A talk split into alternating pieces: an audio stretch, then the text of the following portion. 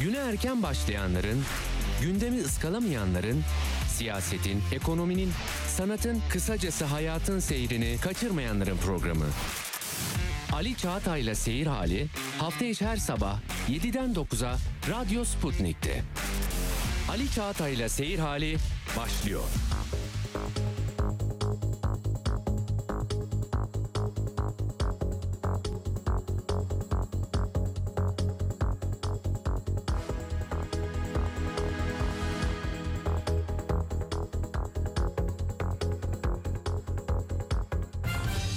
Radyo Sputnik artık dünyanın en çok kullanılan sosyal ağlarından biri olan Telegram'da.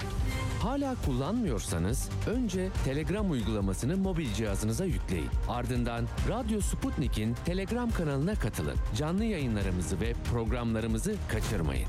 Anlatılmayanları anlatıyoruz.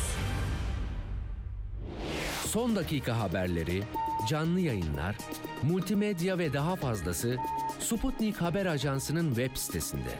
Dünyanın küçük bir parçasını değil, tamamını anlamak istiyorsanız sputniknews.com.tr'yi tıklayın, habersiz kalmayın.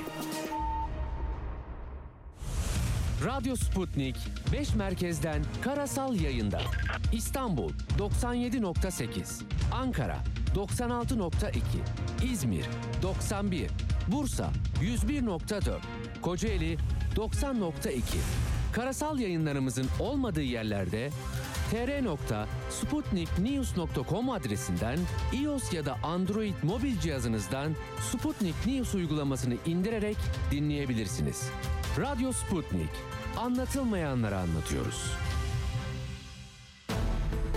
Artık siz de haberin öznesisiniz. Tanık olduklarınızı, yaşadığınız sorunları bildirin, sesinizi kaydedin, gönderin. Telegram, Twitter, Facebook, Instagram ve şimdi de WhatsApp'tayız. Kaydettiğiniz sesi WhatsApp'tan 0505 171 6656'ya gönderin, yayınlansın. Radyo Sputnik. Çok sesli haber radyosu. Ali Çağatay'la Seyir Hali başlıyor.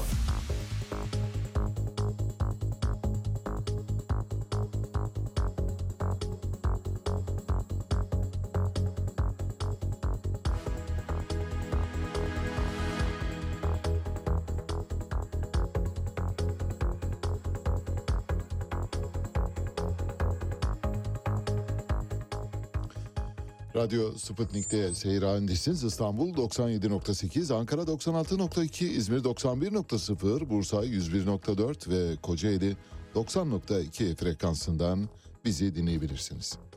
May it be an evening star shines down upon you.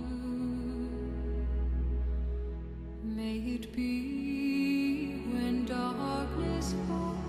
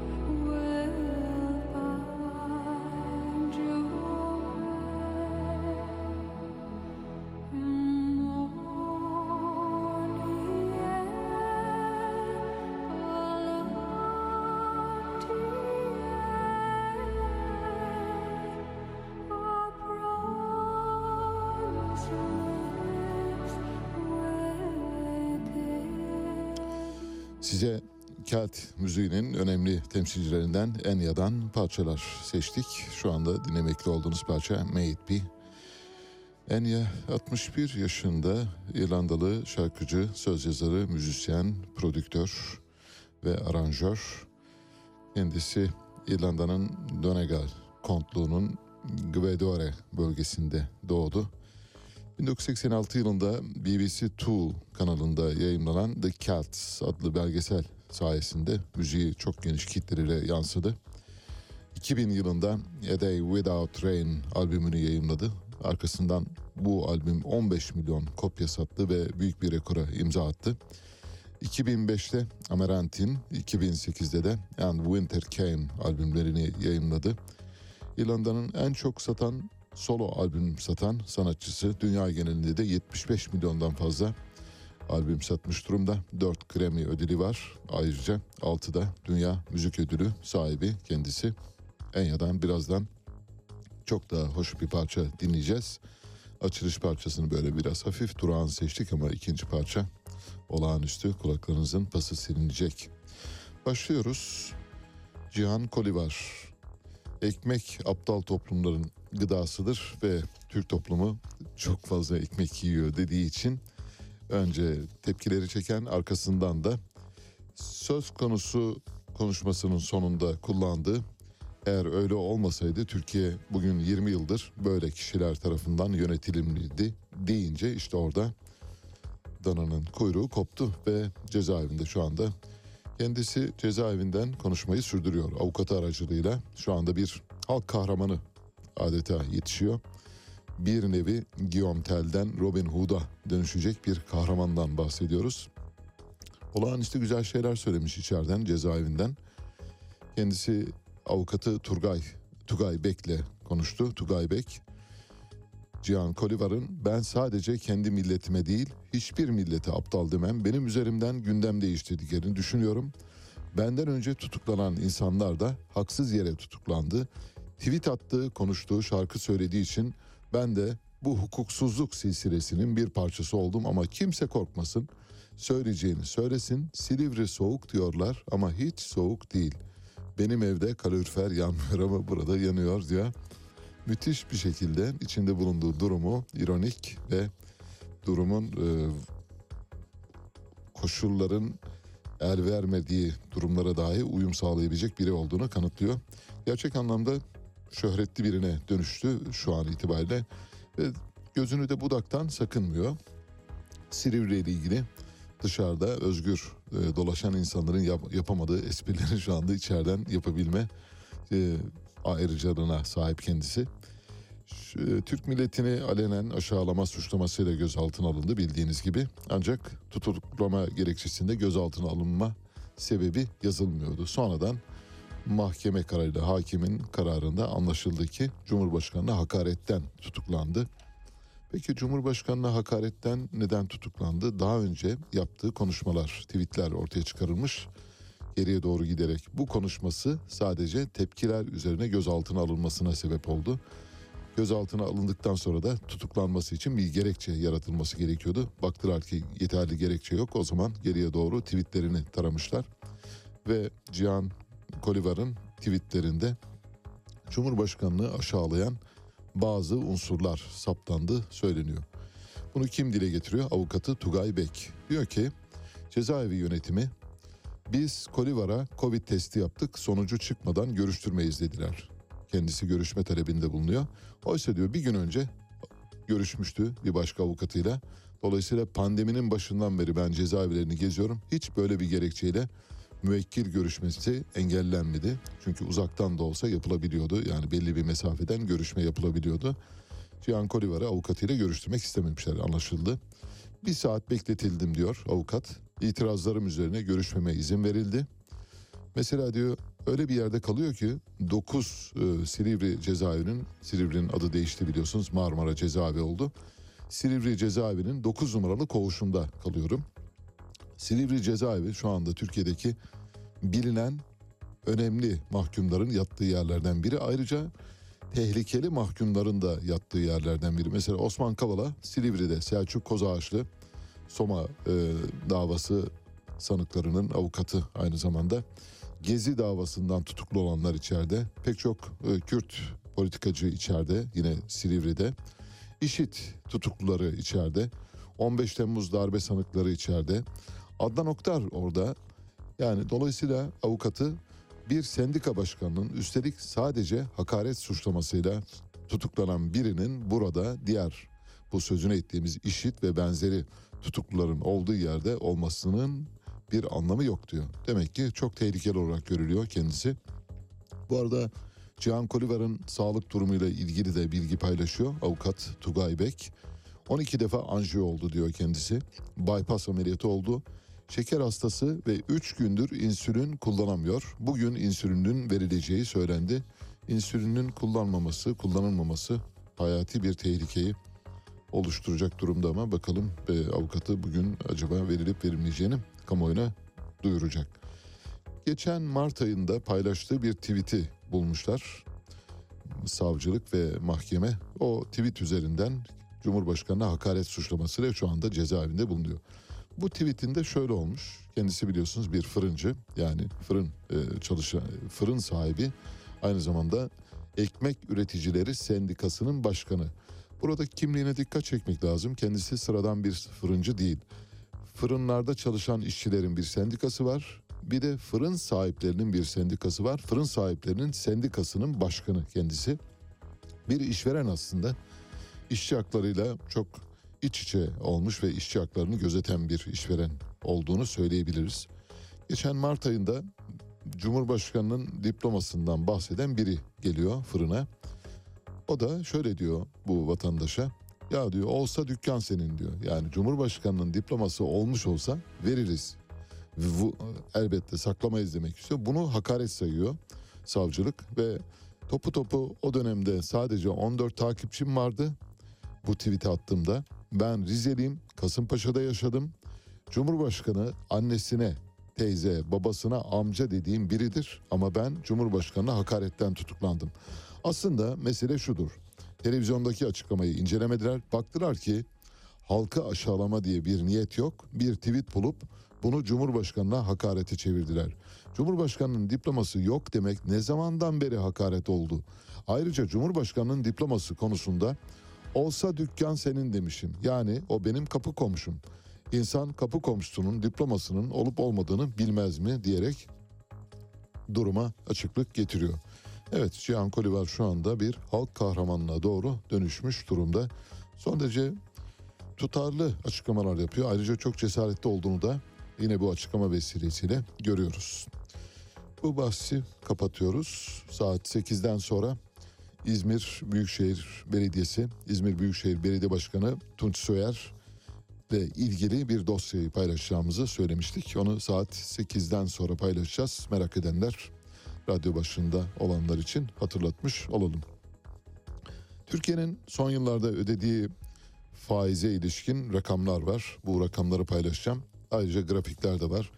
Grafiklerde olağanüstü çarpıcı bir tablo var. Mesela elimde şu anda bir e, kırmızı maviden oluşan bir bar var. Bu barın üst tarafı kırmızı, kıpkırmızı, alt tarafı mavi. Mavi yeri faiz giderlerini açıklıyor. Kırmızı ise faiz dışı giderleri açıklıyor. Faiz giderlerinin giderek özellikle 2018'den bu yana giderek artmaya başladığını, 2020'de tepe noktasını görmeye başladığını görüyoruz. Başka grafikler de var arkadaşlarımız paylaşacaklar. Şimdi faizle ilgili bildiğiniz gibi Sayın Cumhurbaşkanı'nın faiz nastır. Yani faize karşı çıkmak nastır demişti.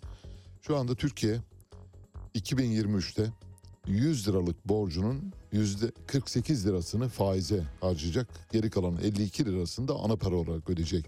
Neredeyse faize eş değer ana paradan bahsediyor ya da faizle ana para eş değer noktaya doğru geliyor. Peki o zaman soruyoruz hani nereden az? Hani Kur'an'ın emirleri? Peki bu yüzde 48 faiz değil mi?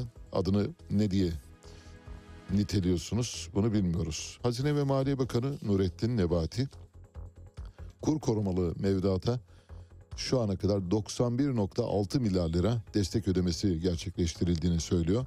91.6 milyar lirayı Türk çiftçisine vermiş olsaydık yılbaşından bu yana şu anda Türkiye ambarlarında buğday koyacak yer bulamazdı. O kadar, o kadar büyük bir paradan bahsediyoruz. Ancak işte ekonomide işler sarpa sardığı için düzeltmek için bu ödemeyi yapmak zorundalar. Çok parası olanları daha fazla para sahibi yapmaya dönük bankada 5 kuruş olmayanlar bankada milyon liraları, milyon dolarları olan insanları finanse ediyorlar maalesef. Hakan Kara eski Merkez Bankası baş ekonomistlerinden bir grafik paylaştı. Bunu da arkadaşlarımız ekrana verecekler. Grafik şu. 2010'dan 2022 yılına kadar Türkiye'deki havalimanlarının tabi ağırlık olarak İstanbul Havalimanı'ndan bahsediyoruz. Diğer havalimanlarının kapasitesi o kadar yüksek değil. İstanbul ve Antalya havalimanlarını kapsıyor. Ağırlığı onlar oluşturuyor. Türkiye'deki havalimanlarının 2010 ve 2022 yıllarındaki dış hat ve iç hat grafiklerini gösteriyor. 2020 yılından sonra dış hat yolcu kapasitesi, yolcu trafiği iç hat yolcu trafiğinin o kadar üzerine çıkmış ki iç hat yolcu trafiği neredeyse sıfıra yakın.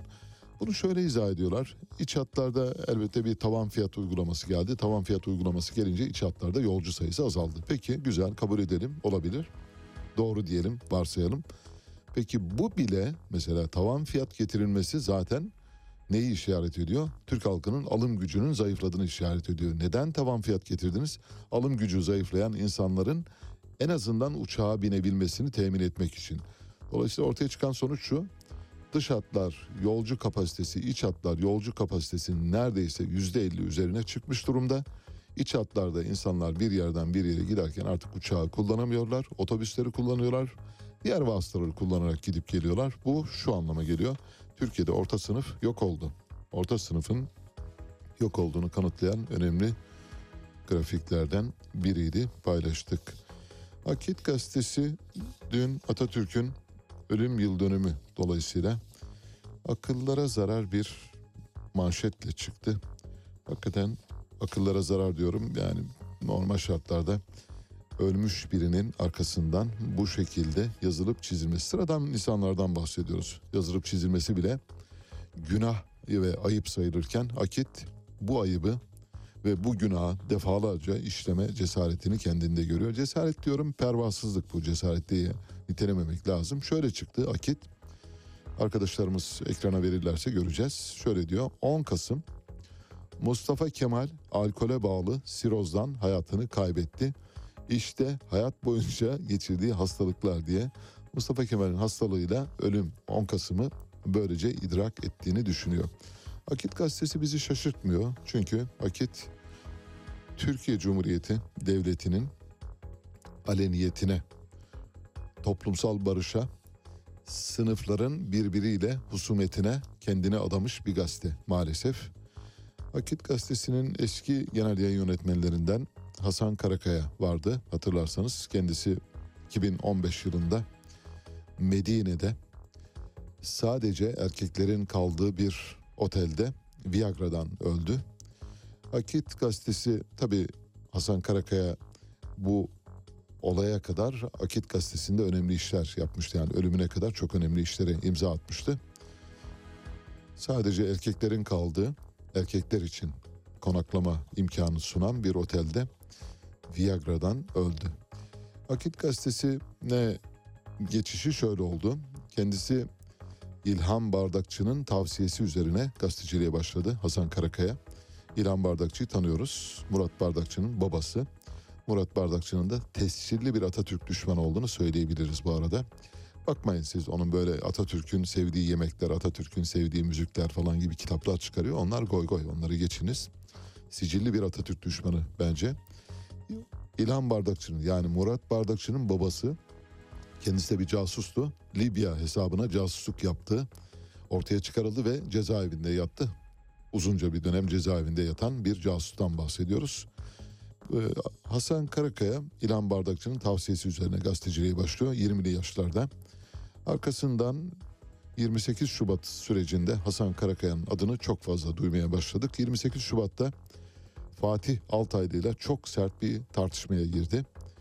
Yeni Şafak'a bir röportaj verdi. Fatih Altaylı ile yaptığı bu tartışmadan sonra bu röportajda ucuna kalem takılmış bir matkapla poz verdi. tabi ucuna kalem takılmış bir matkapla ne demek? Matkabın ne işe yaradığını biliyorsunuz, kalemin de ne işe yaradığını biliyorsunuz. İkisini bir arada bir simge olarak kullanmıştı. Bir tür böyle hafif tehditvari bir şeyde bulunmuştu. Hasan Karakaya Adalet ve Kalkınma Partisi'nin yürüttüğü demokratik açılım ve çözüm süreci, açılım saçılım süreci biliyorsunuz. O sürecin 63 kişilik akil insanlar heyetinde de yer aldı kendisi. Yazdığı yazılar Akit gazetesinin üslubu nedeniyle birçok kişi tarafından eleştirildi. Hatta 1999'da bir suikast sonucu kaybettiğimiz Ahmet Taner Kışlalı'yı hedef gösteren kişilerden birinin de Ahmet Taner Kışlalı'yı hedef gösteren kişilerden birinin de Hasan Karakaya olduğunu biliyoruz. Hasan Karakaya Cumhurbaşkanı'nın uçaklarından inmiyordu. Neredeyse Cumhurbaşkanı'nın gittiği bütün gezilere katılıyordu. Suudi Arabistan dediğim dediğimiz gibi sadece erkeklerin kabul edildiği bir otelde Viagra'dan öldü. Cenazesi Türkiye'ye getirildi ve 2016'da devlet töreniyle Edirne Kapı şehitliğindeki aile kabristanında toprağa verildi. Şehit addedildiği için. Bu arada dönemin Genelkurmay Başkanı kendisiyle ilgili bir ölüm mesajı yayımladı. Aynen şöyle dedi Genelkurmay Başkanı Haksızlığa karşı en zor zamanda konuşmasını bilmiş ve dik duruşundan asla taviz vermemiştir diyerek Hasan Karakaya'yı güzellidiler. Genelkurmay Başkanı'ndan bahsediyoruz. Normalde yani bu tür durumlarda seyirci kalmasını bilen ya da seyirci kalması gereken Genelkurmay Başkanlığı Hasan Karakaya için şehit ilan edilen ve şehitliğe gömülen Hasan Karakaya için, Viagra'dan ölen Hasan Karakaya için böylesi mesajlar yayımladı. Bunlar tarihimizde küçük küçük notlar olarak duruyor önümüzde. Dolayısıyla hiçbir şey yeryüzünde gizli kalamaz. Cumhurbaşkanı, eski Cumhurbaşkanı Abdullah Gül de Atatürk'ün ölüm yıl dönümü dolayısıyla mesaj yayımladı. Şöyle dedi, sıradan, sade, basit bir mesaj aynen. Vefatının 84. yıl dönümünde Gazi Mustafa Kemal Atatürk'ü saygı ve rahmetle anıyorum dedi. Bildiğiniz gibi Abdullah Gül Cumhurbaşkanlığı görevi yaparken 23 Nisanlarda, 19 Mayıslarda, 30 Ağustoslarda, 29 Ekimlerde aklınıza gelebilecek bütün milli bayramlarda, ulusal günlerimizde genellikle ya hastane yatağında bir poz vererek fotoğrafı çıkıyordu ya da kayıplara karışıyordu. Abdullah Gül'ün bu dönemde yani bu bayramlarda hasta olması bir viral olay haline gelmişti hatırlayacaksınız. Kendisinin vertigodan muzdarip olduğu öne sürülüyordu. Oysa vertigodan muzdarip olan birinin herhalde oturup iki satır bir şey yazması söz konusu olabilir. Yani bir yerlerde gözükmüyorsanız bile bir yerlerde mesaj verebilmeniz mümkün. Vertigon var diyerek kayıplara karışıyordu. Bu bayramda bu sonraki yıllarda bayramlarda mesaj yayınlamaya başladı ve Atatürk'ün ölüm yıl dönümü dolayısıyla da dün bir mesajı yayınlandı. Bu arada Anıtkabir'e ziyaretçi sayısında ciddi bir artış var. Patlama demeyelim bazı muhalif medya bunu patlama çatlama falan diye öyle bir şey yok. İşte normal mutat Anıtkabir'e yapılan ziyaretler devam ediyor. Sadece bu yıla ilişkin sayı biraz daha fazla geç, geçtiğimiz yıllara kıyasla. 2022'nin ilk 10 ayında 2 milyon 980 bin kişi Anıtkabir'i ziyaret etti. Sadece Ekim ayında yarım milyon kişi Anıtkabir'e ziyarette bulundu. Dışişleri Bakanı Mevlüt Çavuşoğlu bir süre önce şöyle bir paylaşımda bulunmuştu. Dedi ki biz atamaları liyakatle yapıyoruz. Sizin döneminizdeki gibi torpiller yok. Şimdi atamaların liyakatle yapılmadığını kanıtlayacak iki tane örnek vereceğiz. Mevlüt Çavuşoğlu'nun dikkatine sunulmak üzere. Bir defa Mevlüt Çavuşoğlu'nun ALES'te sonuncu olan akrabası yüksek lisansı kazandı ve mahkeme puan listesine erişim engeli getirdi. Puan listesini görmesinler ve aleniyete intikal etmesin ve liyakat sistemi içinde atama yapıldığı algısı yaratılsın diye oysa öyle olmadığını biliyoruz. Bir başka liyakate uygun olduğunu iddia ettiği atamalardan bir tanesi de mesela Boğaziçi Üniversitesi'nde bir kadrolaşma var bildiğiniz gibi Profesör Naci İnci dönemi itibariyle. Önceki rektör döneminde de vardı ama çok fazla kalamadı Melih Bulu. Son dönemde Boğaziçi Üniversitesi'nde adrese teslim kadro ilanlarında adeta böyle bir vites attırılmış durumda. Üçüncü, dördüncü vitese, beşinci vitese geçiyor. Türk Hava Yolları'nın eski genel müdürü Temel Kotil'in oğlu işe alındı. Temel Kotil şu anda Turkish Teknik yani Türk Hava Teknik AŞ'nin genel müdürü aynı zamanda. Oraya oğlu atandı Boğaziçi Üniversitesi'ne. Kadrolardan birine şu an Türk Havacılık ve Uzay Sanayi Genel Müdürü olan Temel Kotil'in oğlu Enes Seyfullah Kotil atandı. Demek ki liyakat sistemi bu dönemde de yok. Hatta hiç yok. Hatta daha fazlası var. Yani liyakatın göbeğinden çatladığı bir döneme işaret ediyoruz. Ama evet bizim dönemimizde liyakata uyuluyor derseniz halk inanabilir. Biz inanmıyoruz. İşte kay- tanıkları ve örnekleri de önümüzde. Bir haber var. Bu haberi biz başından beri paylaşmadık. Bilerek paylaşmadık. Bu haberin bir asparagas olduğunu biliyorduk. Ve asparagas haberleri paylaşmama ya da kaynağı belirsiz haberleri teyit ederek verme konusunda bir hassasiyet göstermeye çalışıyoruz. O hassasiyetimizin sonucu olarak bir kez daha haklı çıktık. Bir kez daha haklı çıkmaktan dolayı gururla e, ilan etmiyoruz ama gerçekten Türk medyasında büyük bir deformasyon söz konusu bir ahlaki deformasyon. Yalan haber yapılıyor, eksik haber yapılıyor, yanlış haber yapılıyor, saptırılmış haber yapılıyor. E- Evet bir de asparagas. Asparagas bildiğiniz gibi medya lügatinde uyduruk haberlere verilen ad. Bildiğiniz gibi bir Rus acentesi, turizm acentesinin yolcularını, müşterilerini yanlışlıkla Madrid yerine Mardin'e gönderdiği iddia edilmişti. Bu haberi hiç vermedik. Farkındaysanız dört gündür tartışılıyor. Kelimesini bile bahsetmedik. Nitekim haberin yalan olduğu bugün ortaya çıktı. Söz konusu acenta, Rus acentası bazı yayın organlarında yayınlanan bu haberleri yalanladı. Yani böyle Madrid yerine Mardin'e gönderdik gibi bir şey olmadı. Bu tamamen Türk medyasının ortaya attığı bir asparagastır. Muhtemelen Mardin'den kaynaklanan yani Mardin'den birinin ya şu Madrid Mardin benzeşmesinden yola çıkarak şöyle bir şey yapalım demiş olabilirler. Böyle uydurulmuş bir haber. Böyle bir haber olmadığını bizzati acentanın kendisi yalanladı. Bir e, poster daha doğrusu bir sembol paylaşacağım. Sağlık Bakanlığı. Sağlık Bakanlığı'nın bir amblemi var daha doğrusu bir mesajı var verem hastalığı ile ilgili. Fakat ha, hakikaten bu tür sloganları yapmak için hazırlamak için muhtemelen birilerine para da veriyorlar ve büyük paralara mal oluyor. Hazırlanması süreci, simülasyonları ve animasyonları epey bir paraya mal olan şeylerdir. Böyle basit gibi görünen bir rozetin bile e, arkasında epey bir emek vardır, epey bir zaman vardır, epey bir para vardır. Burada da öyle bir şey. Sağlık Bakanlığı şöyle bir şey yayınladı veremle ilgili. Bugün bir yerde verem, yarın her yerde verem.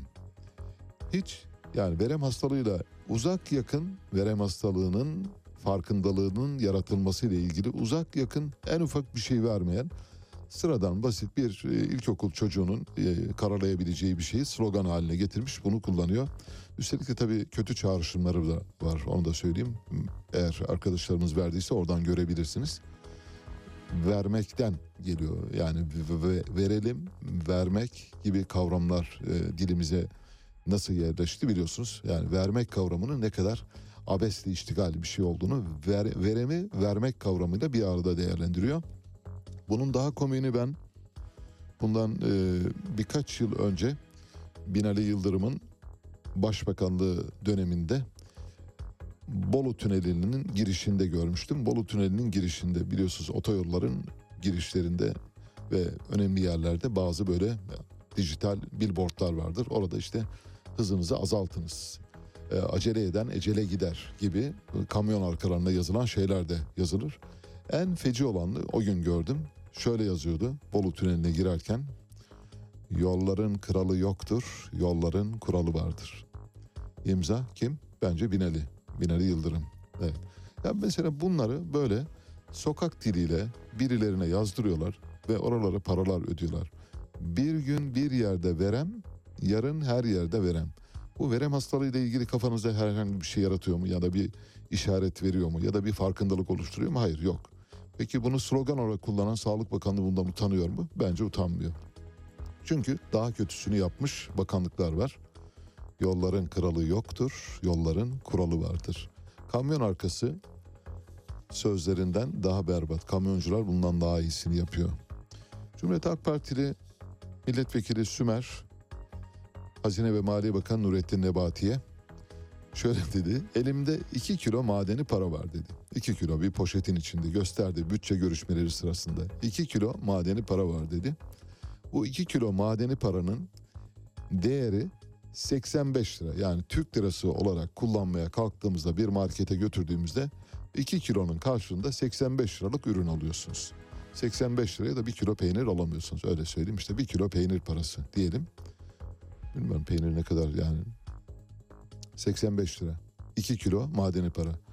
Ama diyor bu madeni parayı hurdacıya götürdüğüm zaman 242 lira ediyor. Nasıl? Madeni para gerçek değerinden yani senyoraj değerinin çok çok ötesinde bir değere ulaşmış durumda. Paramız şu anda pul olmuş durumda. 5 kuruşlar 10 kuruşlar zaten piyasada yok. 50 kuruşlar 1 liralar ve diğer madeni paralar ve 25 kuruş onlar da çok fazla yok piyasada bulunmuyor. Bütün bu paralar pul olmuş durumda.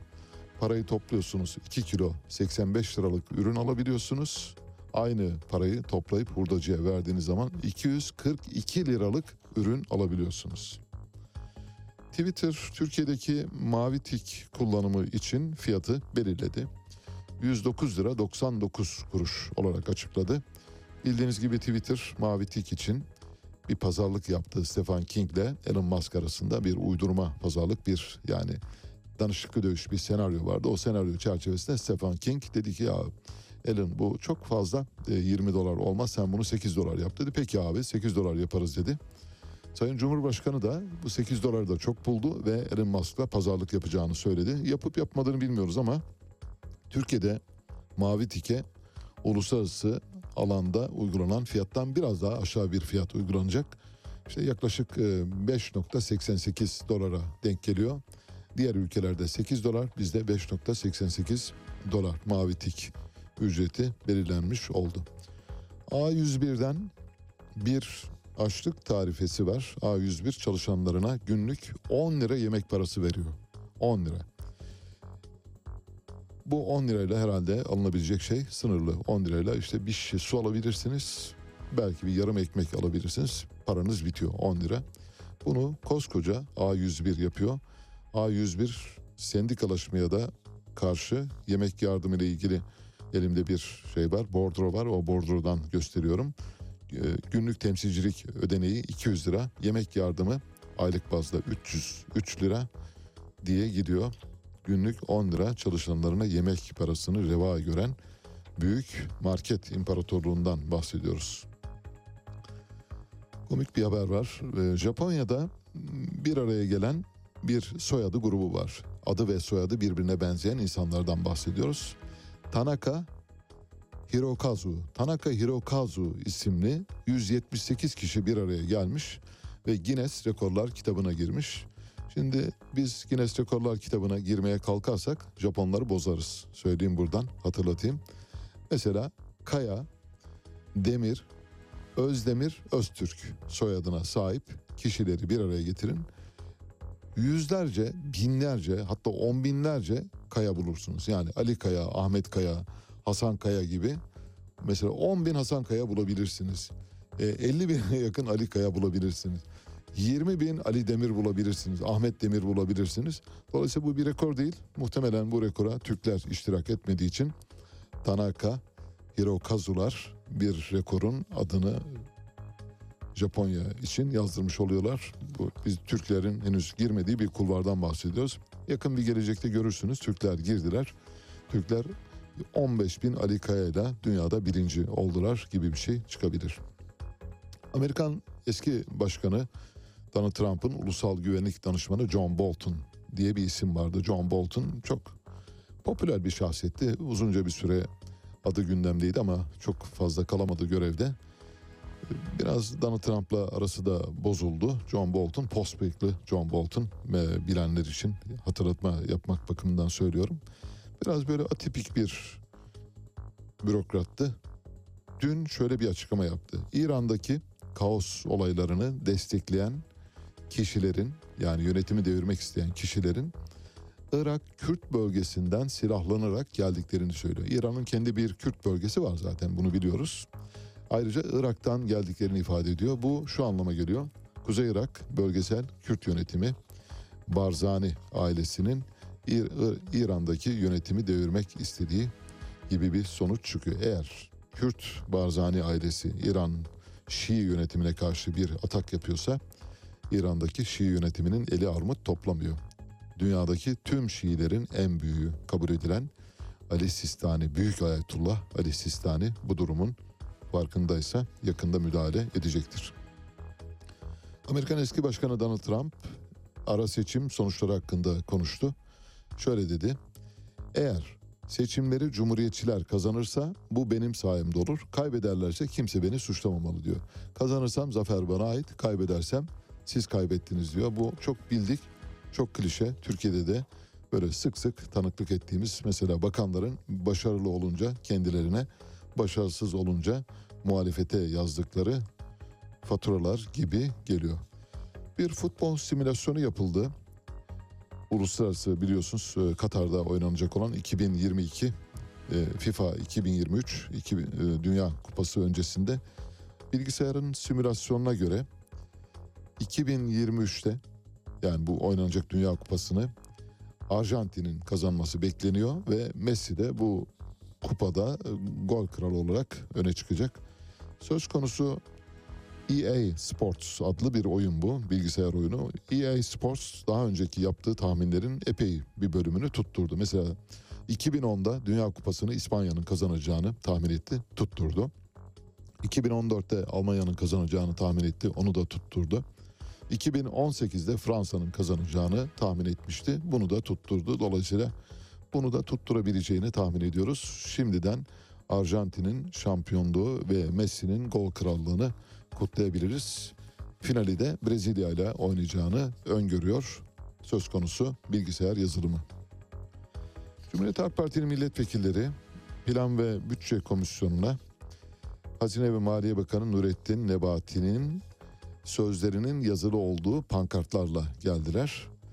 Hazine ve Maliye Bakanı bunu gayet böyle ılımlı, hoş biliyorsunuz çok böyle şeyli bir adamdır. Ne derler?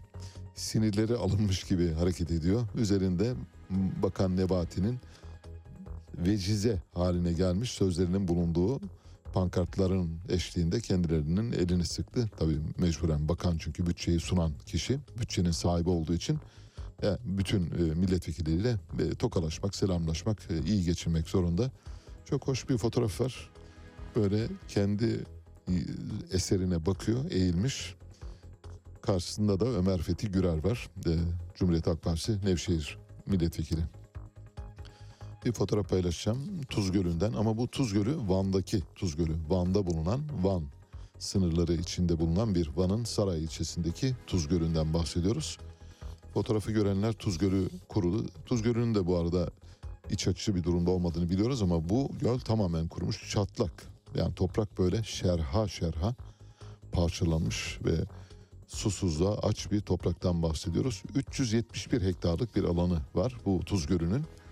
Aşırı sıcaklık ve buharlaşma nedeniyle tamamen kurumuş durumda ve çorak bir araziye dönmüş durumda Van'ın Saray ilçesinde. Van 100. Yıl Üniversitesi Edebiyat Fakültesi Coğrafya Bölümü öğretim üyesi Profesör Doktor Faruk Alaaddinoğlu tüm dünyada küresel ısınmaya bağlı iklim değişikliğinin belirgin şekilde görüldüğünü söyledi. Bunun da onun sonuçlarından biri olduğunu ifade ediyor. Yapılabilecek bir şey var mı? Yok. Sadece duyurmuş olalım. Van Saray'daki Tuz Gölü şu anda kurumuş çatlak çatlak ve bir gram suya muhtaç bir gölden bahsediyoruz. Gölün kaynakları kurumuş. Ataşehir Belediyesi'nde rüşvet aldığı video kaydıyla saptanan, tespit edilen ruhsat müdürü Servet Ön dün görevden alındı.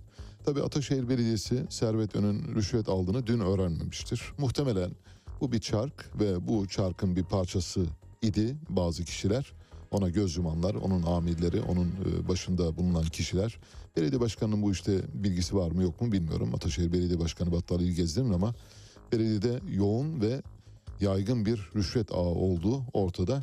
Görüntüleri ben izledim. Dün de hatırlatmıştım. Bugün görevden alındı. Belediyeden şöyle bir açıklama yapıldı. Ataşehir Belediyesi'nden. Bir kısım sosyal medya ile basın kurumlarında çıkan kurumumuzun bir çalışanı hakkında paylaşılan görüntülere dair bilgi sahibi olunması üzerine Görüntülerde yer alan içeriğin neye ilişkin olduğu ve gerçek olup olmadığı konusunda başkanlık emriyle teftiş kurulu müdürlüğümüzce inceleme soruşturma başlatılmış olup başkanlığımızca bu kişinin görevine son verilmiştir diyor. Yani incelemek için aldık, görevden uzaklaştırdık, soruşturmayı etkilemesin diye ifade ediliyor. Cumhuriyet Halk Partisi Grup Başkan Vekili, Başkan Vekillerinden Özgür Özel, Cumhurbaşkanı 2021'de 305 çocuğa dava açtı diyor. Tam tamına 305 çocuktan bahsediyoruz. Yani 18 yaşından küçük kişilerden bahsediyoruz. Evet EYT haberi bekleyenleri mutlu edeceğimiz bir haber var. EYT ile ilgili tarih belirlendi. Ancak ben bu tarihin gerçekten o tarih olduğu konusunda çok emin değilim. Çünkü haber A Haber kaynaklı. A Haber şöyle diyor. Hazırlıklar bitmek üzere ve 15 Ocak 2023'te EYT yürürlüğe girecek diyor. Oysa bundan 4 gün önce Hazine ve Maliye Bakanı'na ve Çalışma ve Sosyal Güvenlik Bakanı'na sordular ayrı ayrı. Hazine ve Maliye Bakanı çalışıyoruz dedi. Çalışma ve Sosyal Güvenlik Bakanı Profesör Vedat Bilgin ise şöyle dedi. Bu henüz gündemimizde yok dedi. Şimdi henüz gündeminde olmayan bir şeyin Ocak ayının başında uygulamaya girmesi söz konusu bile olamaz. Çünkü başka şeylerle uğraşıyorlar. Mesela 500 bin sözleşmelinin kadroya geçirmesi süreci var. O önde. Evet onu yapacaklar. Çünkü 500 binlik büyük bir kitleden bahsediyoruz. Bu kitleyi yakalamak için seçim öncesi yapacaklar. EYT'nin de geçeceğini düşünüyorum. Ancak EYT'nin 15 Ocak'ta olacağı konusunda çok emin değilim. Tıpkı TOG'un önümüzdeki yıl yollarda olacağına inanamadığım gibi tıpkı Karadeniz gazının önümüzdeki yıl e, mutfaklarımıza gireceğine inanamadığım gibi. Olursa güzel olur. Olmazsa ama e, elbette biz de e, muhalefet şerhimizi, çekincemizi koymuş olalım. Bugünden koyduk. JP Morgan'dan bir Bitcoin tahmini geldi.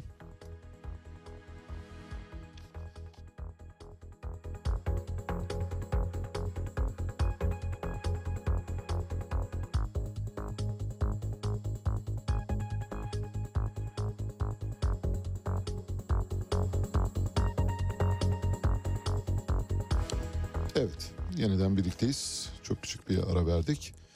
JP Morgan bir Bitcoin tahmini yaptı. Bu Bitcoin tahminini e, JP Morgan Chase Bankası 13 bin doların altına ineceği yönünde tahminde bulundu. Dün bildiğiniz gibi Amerikan e, TÜFE'si açıklandı. Tüketici fiyat enflasyonu açıklandı. Ekim ayı itibariyle, e, Kasım ayı itibariyle Amerika'daki enflasyon 7.7'ye kadar düştü. 8.2'den 7.7'ye gelen enflasyondan bahsediyoruz. Çekirdek enflasyonda da bir düşüş var. Onu da belirtmiş olalım. Çekirdek enflasyonda 6.3'e kadar geriledi. 6.5'tan buralara kadar geliyor. Çekirdek enflasyonun düşmesi Amerika'da enflasyonun düşeceğini kanıtlayan önemli parametrelerden bir tanesi. Çünkü çekirdek enerji ve gıda hariç enflasyonu ifade ediyor. Yani havadan ibaret, oksijenden ibaret olan enflasyondan bahsediyoruz. Oksijenden ibaret olan enflasyonda düşüş var. Bu diğer enflasyonu da aşağıya çekecek. Dün Amerikan enflasyon rakamı düşük gelince piyasalar şahlandı ve uçtu. Buna Bitcoin de eşlik etti. Bitcoin 16.300 dolar seviyesindeydi. Bu veri açıklandıktan sonra 17 bin doların üzerine kadar çıktı. Şimdi JP Morgan'ın tahmini diyor ki bu geçici durumlara aldanmayın. Bakmayın öyle bir gün çıkar bir gün iner ama siz planlarınızı programlarınızı neye göre yapın? Yeni yıldan itibaren 13 bin doların altında bir bitcoin olacak. Eğer varsa elinizde satın çıkın demek istiyor. Tabi zararınız varsa zararınızın ne kadarını kabullenebilirsiniz. Hani ne kadar zarara dayanıklıysanız o kadarını satıp çıkabilirsiniz. Yani 40 binden aldıysanız satmanıza imkan yok. Çok büyük zarardasınız. Ama mesela 15 binden almışsanız satın çıkın bugünden. On- 17 binden aldıysanız satın çıkın bugünden çünkü çok daha fazla düşecek. Adalet Bakanı Bekir Bozdağ 330 bin tutuklu ve hükümlünün üçte biri uyuşturucuyla ilgili suçlardan tutuklu ve hükümlü diyor. 330 bin tutuklu ve hükümlüden bahsediyoruz.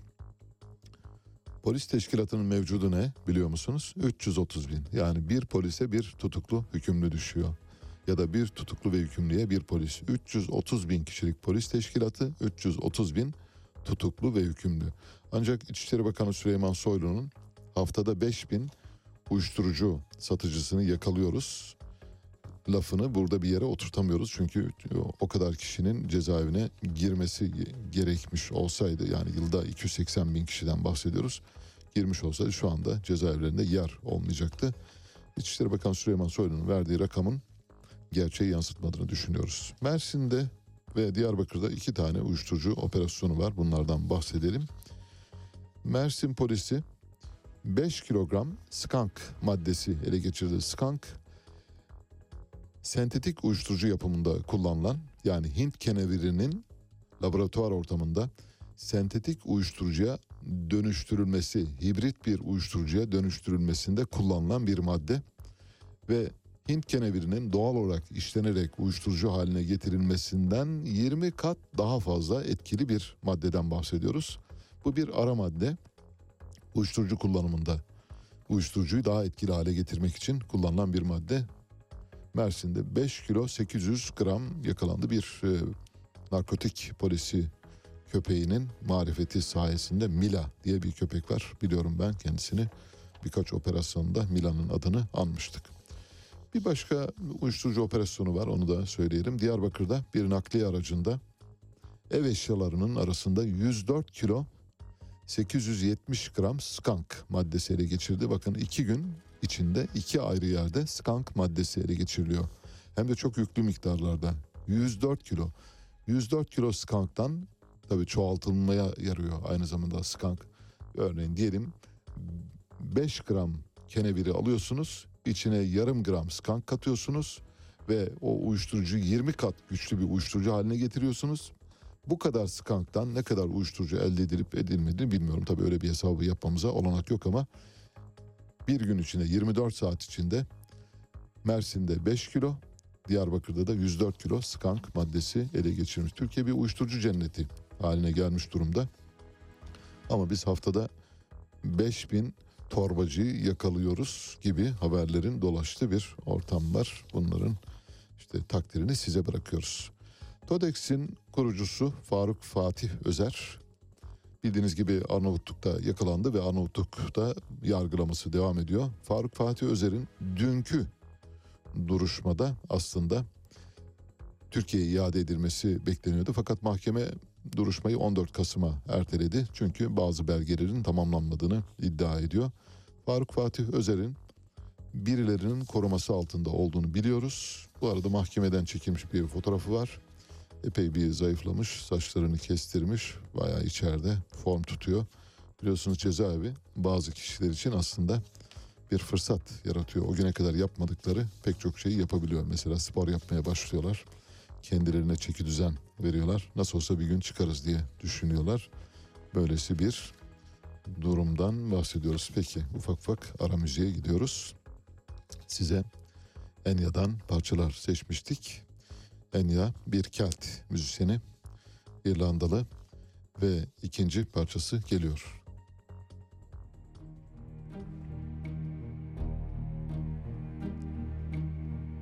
Enya'dan dinliyoruz. Only Time. Birazdan Mehtap Yeni Doğan saat başı haberlerle karşınızda olacak. Can't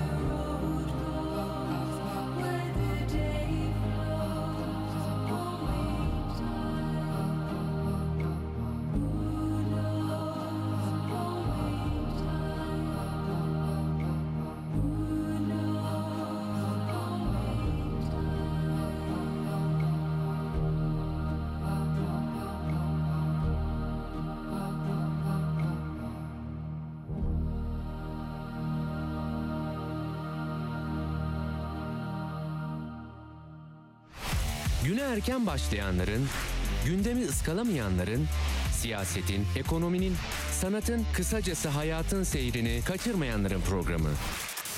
Ali Çağatay'la Seyir Hali hafta içi her sabah 7'den 9'a Radyo Sputnik'te. Radyo Sputnik 5 merkezden karasal yayında. İstanbul 97.8, Ankara 96.2, İzmir 91, Bursa 101.4, Kocaeli 90.2. Karasal yayınlarımızın olmadığı yerlerde tr.sputniknews.com adresinden iOS ya da Android mobil cihazınızdan Sputnik News uygulamasını indirerek dinleyebilirsiniz. Radyo Sputnik. Anlatılmayanları anlatıyoruz.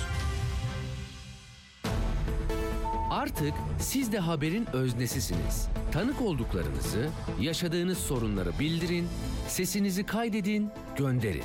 Telegram, Twitter, Facebook, Instagram ve şimdi de WhatsApp'tayız. Kaydettiğiniz sesi WhatsApp'tan 0505 171 6656'ya gönderin, yayınlansın. Radyo Sputnik. Çok sesli haber radyosu.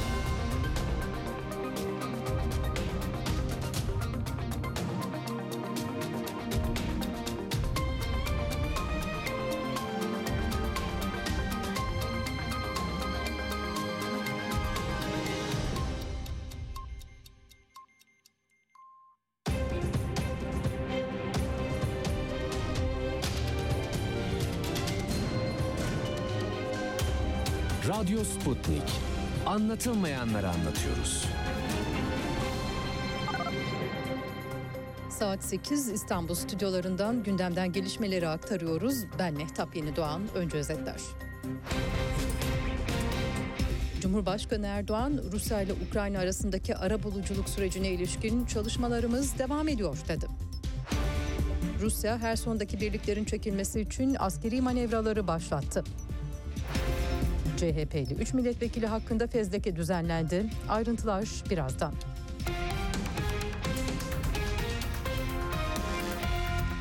Cumhurbaşkanı Recep Tayyip Erdoğan, Türkiye'nin Rusya-Ukrayna gerilimini sona erdirmek için ara buluculuk çabalarını sürdürdüğünü söyledi. Türk Devletleri Teşkilatı zirvesine katılmak için gittiği Özbekistan hareketinden önce konuşan Erdoğan, Rusya'nın her son bölgesindeki savunma hattını Dnipro Nehri'nin sol yakasına çekme yönündeki kararını da olumlu ve önemli olarak değerlendirdi. Bu arada Rusya Herson'daki birliklerin çekilmesine ilişkin askeri manevraları başlattı. Herson'da Dinyeper'in sağ yakasında konuştuğu Rus güçleri buradan çekilip nehrin sol kıyısına mevzilendirilecek. Rusya'nın Ukrayna'daki birliklerinin komutanı Sergey Srokin, Ukrayna ordusunun Herson'a bombardıman düzenlediğini ve Kahovka barajına gerçekleştirdiği saldırılar yüzünden kentin sular altında kalma tehlikesinin bulunduğunu bildirmişti. Bunun üzerine Rusya Savunma Bakanı Sergey Shoigu, Rus birliklerinin Dinyeper'in sol kıyısına konuşlandırılmaları emrini vermişti. Ve geçelim iç gündemden gelişmeleri Ankara Cumhuriyet Başsavcılığı CHP'li 3 milletvekili hakkında fezleke hazırladı. Fezleke'de Yalova Belediye Başkanı Vefa Salman'ın yargılandığı davaya izleyici olarak katılan milletvekilleri Ali Mahir Başarır, Seyit Torun ve Turan Aydoğan'ın yargılamaya müdahale ettiği ve mahkeme heyetine hakaret ettiği savunuldu. Başsavcılık 3 vekil hakkında duruşturma hakimlerine alenen hakaret ve adil yargılamayı etkilemeye teşebbüs suçlarından ayrı ayrı fezleke düzenledi. Adalet Bakanı Bekir Bozdağ, CHP lideri Kemal Kılıçdaroğlu'nun uyuşturucu parasıyla cari açık kapatılıyor iddiasına tepki gösterdi. Kılıçdaroğlu'na elinde ne varsa çık açıkla diye seslenen Bozdağ, Kılıçdaroğlu'nun elinde herhangi bir delil olmadığını söyledi.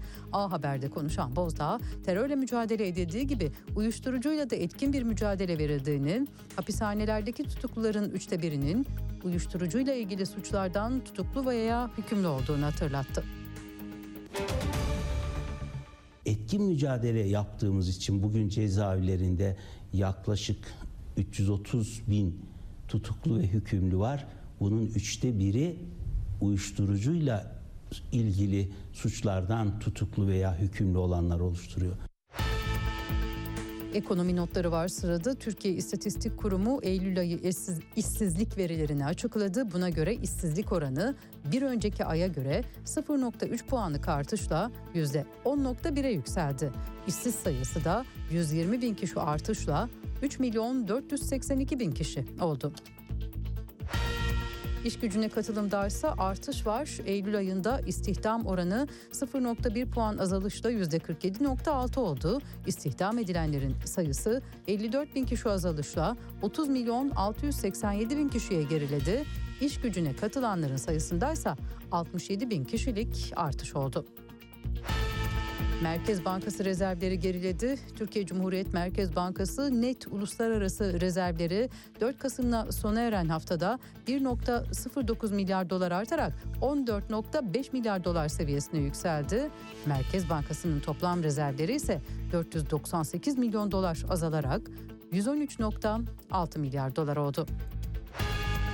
Piyasaların merakla beklediği Amerika Birleşik Devletleri enflasyon verisi açıklandı. Ülkede tüketici enflasyonu Ekim'de yıllık bazda %7.7 ile beklentilerin altında arttı. Böylece enflasyon 9 ayın en düşük seviyesine geriledi.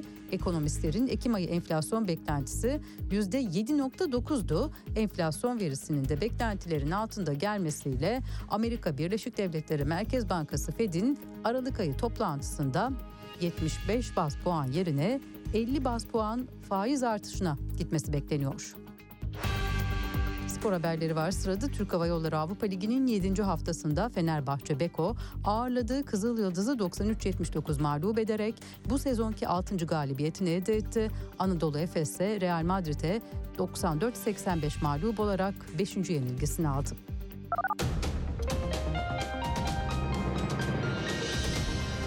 Haberleri sunduk. Gelişmelerle tekrar birlikte olacağız. Hoşçakalın.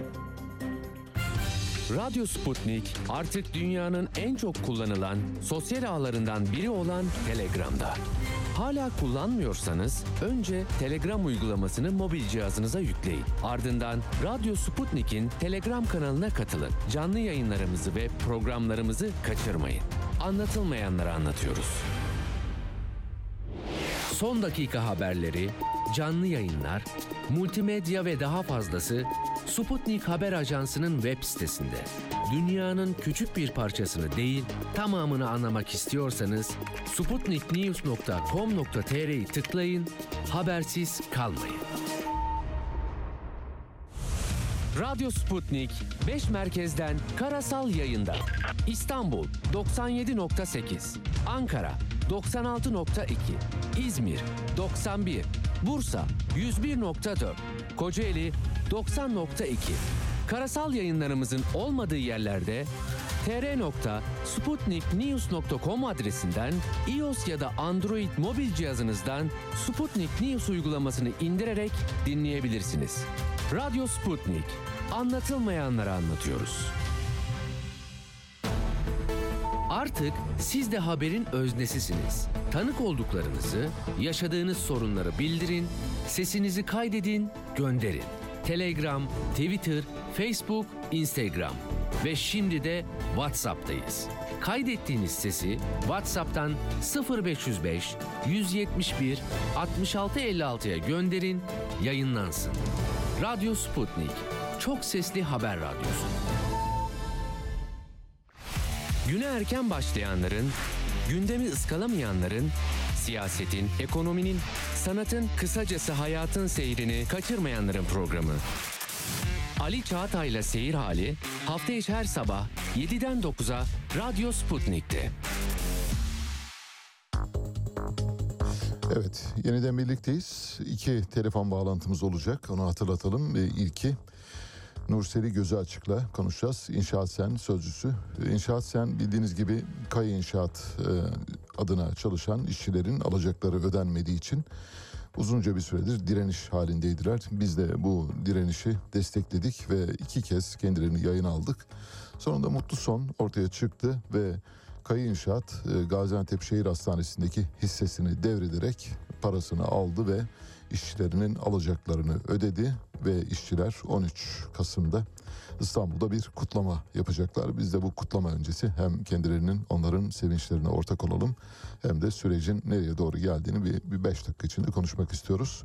İnşaat Sen Sözcüsü Nurseli Gözü Açık'la konuşacağız. Sonraki telefonumuz Doçent Doktor Ferhat Arslan'la kendisi enfeksiyon hastalıkları uzmanı. Enfeksiyon hastalıkları uzmanı Ferhat Aslan'la kuduz vakaları üzerinden yola çıkarak aşı ve aşılarla ilgili bazı iddialar var. Bu iddiaları konuşacağız. Herkesin tabii e, görüşüne saygılıyız. Bunları konuşacağız. Tabii elbette sadece bu değil. Genel olarak e, aşı sektörünün içinde dönen bazı finansal ve parasal mali oyunlar da var ve bunların kimilerine ben de katılıyorum. Doğru olduğunu düşünüyorum şahsen. Bunları konuşacağız ama esas itibariyle kuduz hastalığı çerçevesinde bir söyleşi gerçekleştireceğiz. Şimdi bütün İzmirlilerin radyo başında olduğunu düşünerek başlayacağım birazdan. Çünkü İzmir'deki olayı anons etmeye başladığım günden itibaren İzmir'den çok sayıda takipçi geldi. Elbette takipçi kastırmak için yapmıyoruz bunları. Öyle bir derdimiz yok asla hiç. Yani 10 bin takipçi de bizim için e, yeterlidir. 1 milyon takipçi hiç arasında fark yok. Önemli olan nitelikli insanların bizi takip etmesi ya da memleket e, kaygısı olan insanların takip etmesi. Biz ona bakıyoruz. Ama epey bir İzmirli geldi onu söyleyeyim. İzmir'de içinde Tunç Soyer, İzmir Büyükşehir Belediyesi bir takım ufak tefek yolsuzlukların olduğu bir dosyanın kapağını birazdan aralayacağız. Önce birkaç haber var onları verelim. Afgan çobanlar geliyor bu defa. Afganistan'dan bildiğiniz gibi 95 bin CIA işbirlikçisi militan gelmişti. Ellerini kollarını sallayarak koskoca İran'ı kat ederek Türkiye sınırlarından böyle babalarının çiftliğine girer gibi girdiler. Şimdi Afgan çobanlar geliyor.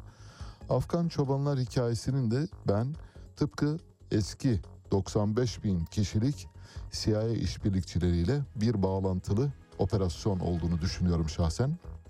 Çünkü böyle düğün değil bayram değil birdenbire Afganistan'da Çalışma Bakanlığı bizde çok fazla işsiz var. Bu işsizleri bir yerlere göndermek zorundayız. Örneğin Türkiye'nin çoban ihtiyacı var. Türkiye'deki çobanların ihtiyacı yani çoban ihtiyacını karşılamak için Afganları göndereceğiz. 65 bin işsizimiz var diyorlar. Sayı da belli 65 bin tespit edildi. Afganistan'ın tamamı işsiz.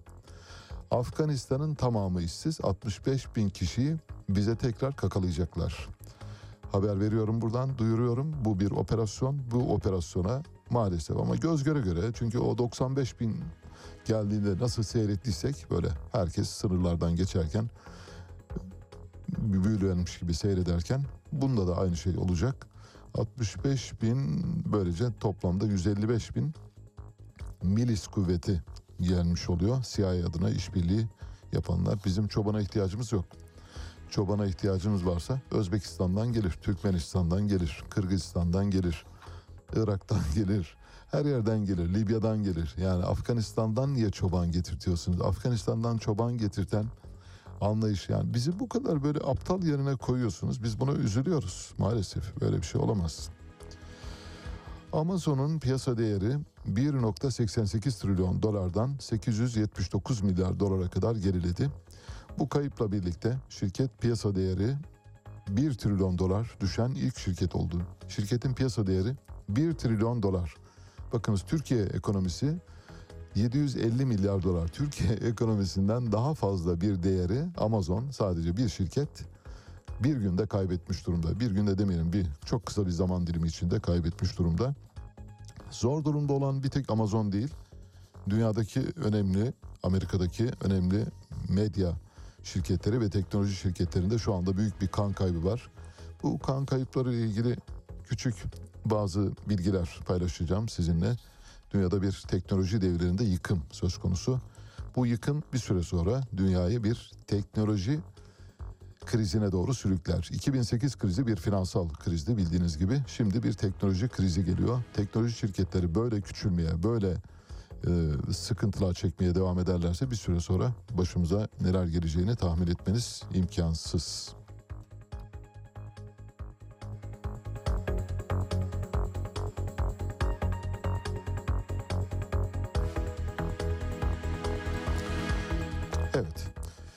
Hangi şirketlerde ne var derseniz mesela Meta, Mark Zuckerberg'in şirketi e, Twitter, Instagram e, ve Facebook'u bünyesinde barındıran şirketin işten çıkarma furyası devam ediyor.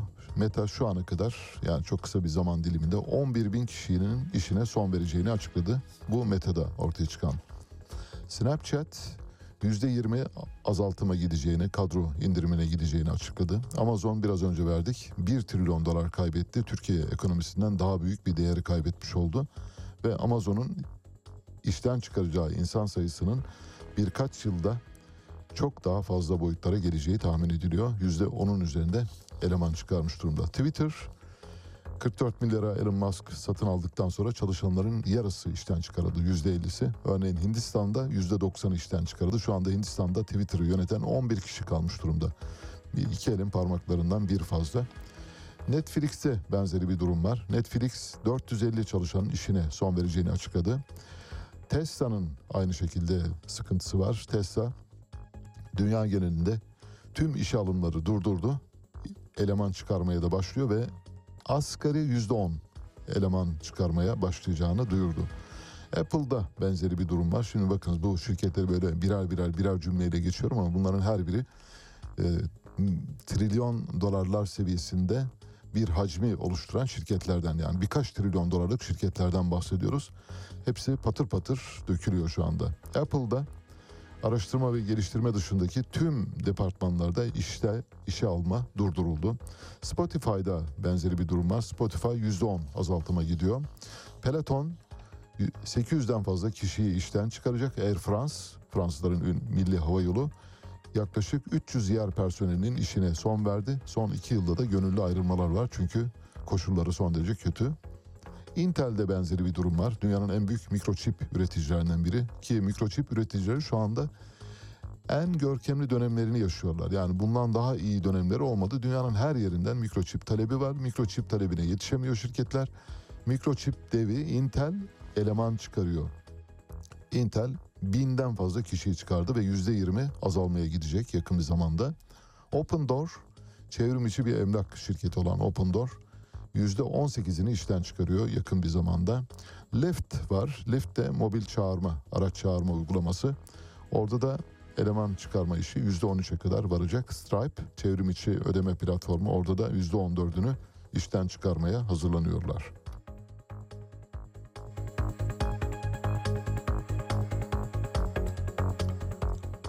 Evet, hazırsanız İzmirliler, Karşıyakalılar, İzmirlilere ve Karşıyakalılara ayrı ayrı sesleniyoruz biliyorsunuz.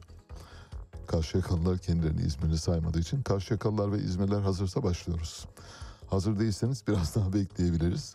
Şahane bir dosyanın kapağını aralayacağız. Bu dosyanın yapımı ve telif hakları bendenize ait, bana ait bir haber. Bunu Twitter'dan da paylaşacağım önümüzdeki günlerde parça parça. Şimdi şöyle adım adım yürüyelim sakin sakin. Çünkü dört başı mamur bir savcılık soruşturma evrakı üzerinden giderek İzmir'deki usulsüzlükleri açıklamaya çalışacağım. İzmir Büyükşehir Belediyesi 2019 yılında Tunç Soyer seçildikten sonra bir süt kuzusu projesi başlattı. Süt kuzusu projesinin amacı şuydu. Amaç iyi, niyet de halis. Dar gelirli ailelerin 0-5 yaş grubu çocuklarının beslenmesine katkıda bulunmayı hedefliyordu. Güzel bir amaç. Ayrıca tarımsal kalkınma kooperatiflerine de destek sağlamayı hedefliyor. Yani bir yandan 0-5 yaş yoksul çocuklara süt sağlayacak ve tarımsal kalkınma kooperatiflerine de üretim için bir destek vermiş olacak. Her iki niyette son derece yerinde ve sağlam. Yani iyi niyetlerle girişilmiş bir hikaye. Çünkü tarımsal üretim kooperatiflerinin üretken hale getirilmesi lazım. Üretken hale getirilmesi için de onların bir tedarik zincirinin içine sokulması gerekiyor. 2019 yılında İzmir Büyükşehir Belediyesi tarımsal kalkınma kooperatiflerinden 1 milyon litre süt almayı garantiledi. İhaleyle alıyor tabii. 2020 yılında da 1 milyon litre almayı garantiliyor. Ve tarımsal kalkınma kooperatifleri süt üretimine hız veriyorlar. Sütü tarımsal kalkınma kooperatiflerinden almayı hedefliyordu İzmir Belediyesi. Buraya kadar normal her şey yolunda gidiyor. Şu ana kadar bir anormal durum yok. Niyet de güzel, amaç da güzel, hedefler de güzel. Prosedür de harfi harfine yasalara uygun biçimde yürüyor.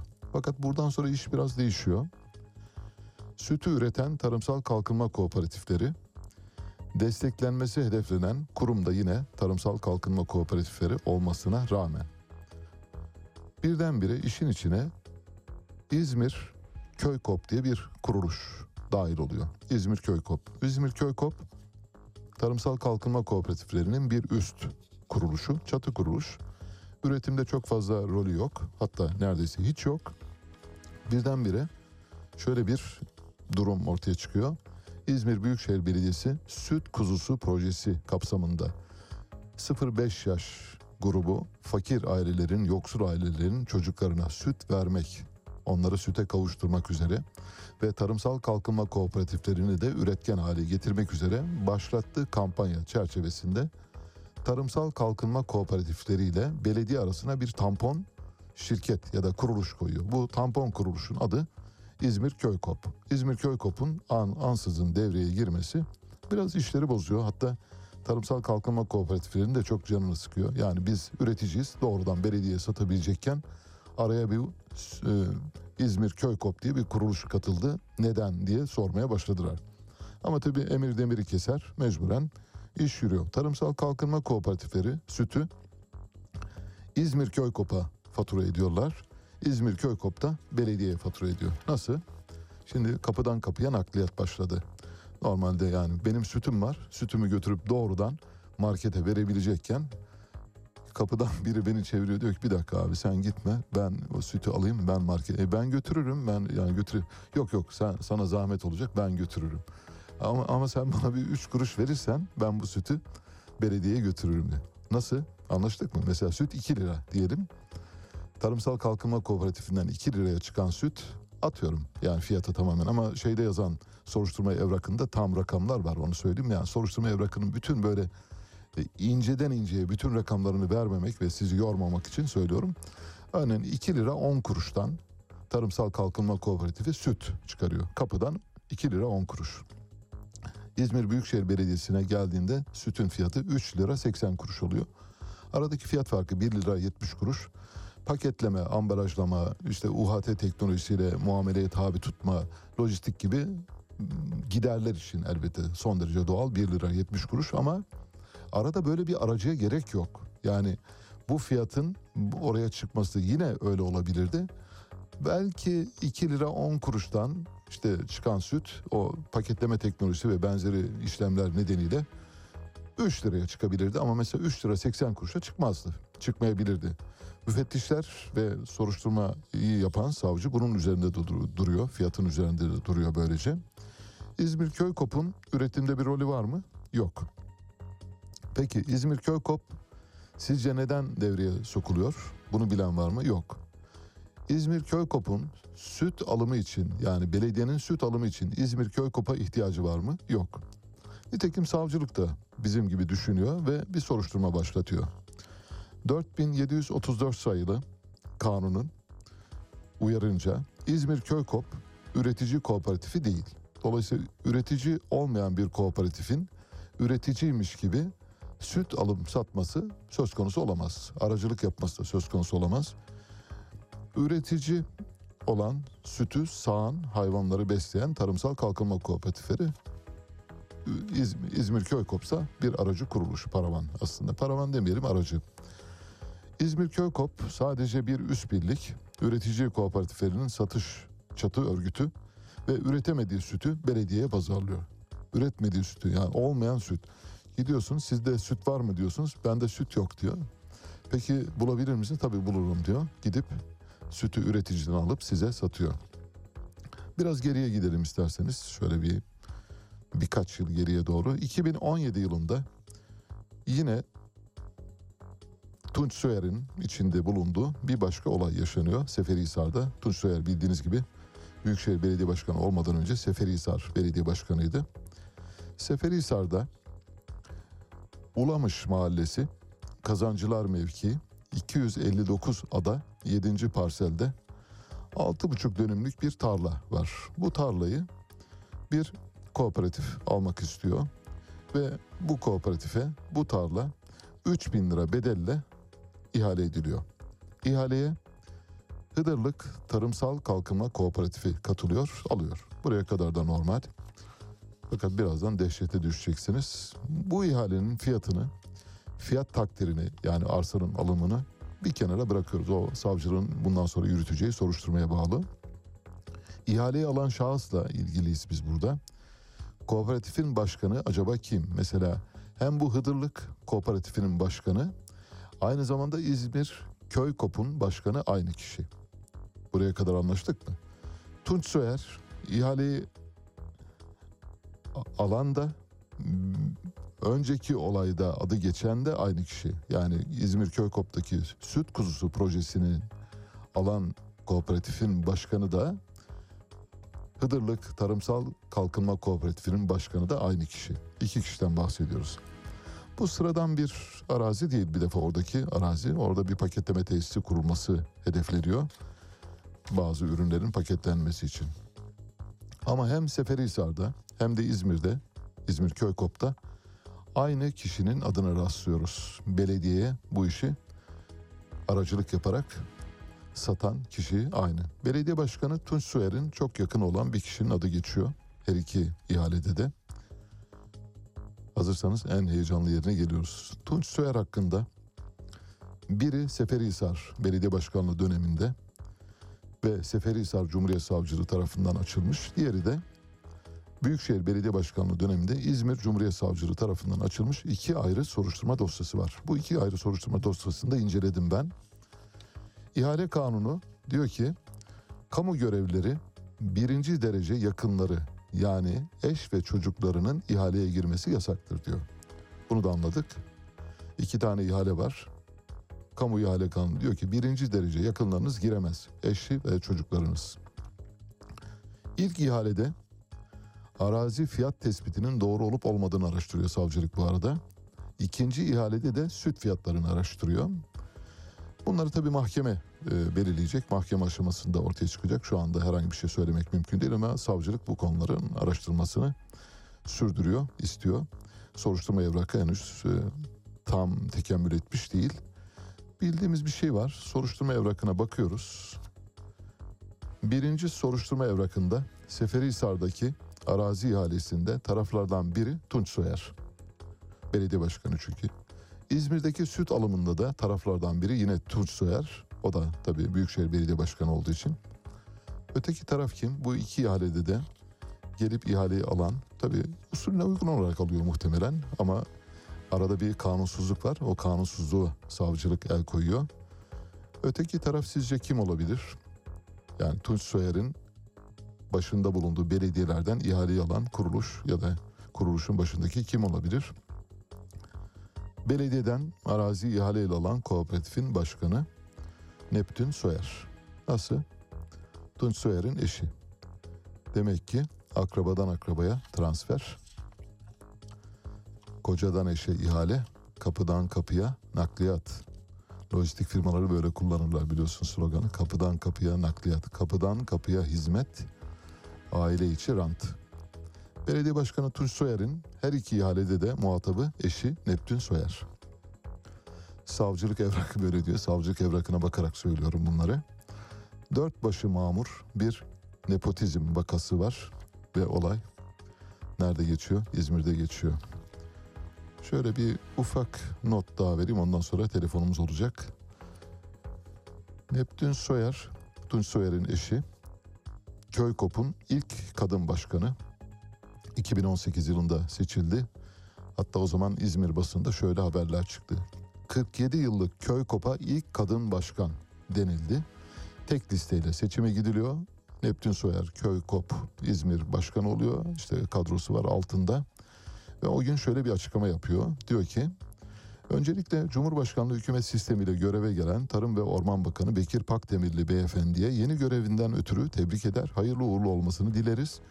Ülkemiz tarımının lokomotifi küçük işletmelerdir. Bu işletmelerin gelişmesi, ülkemizin kalkınmasına katkıda bulunabilmeleri, kooperatif birlik çatısı altında birleşmeleri mümkündür. Bizler çok amaçlı işlev yapan tarımsal kalkınma kooperatifleri, köy kop birlikleri olarak üstümüze çok fazla görev düştüğünü bilerek yola çıktık. Merkez Birliği olarak 2018-2020 süresi içinde birliğin güçlü geçmişine layık olarak olması gereken yere taşıyacağız diyor. Evet, birliği olması gereken yere taşımış.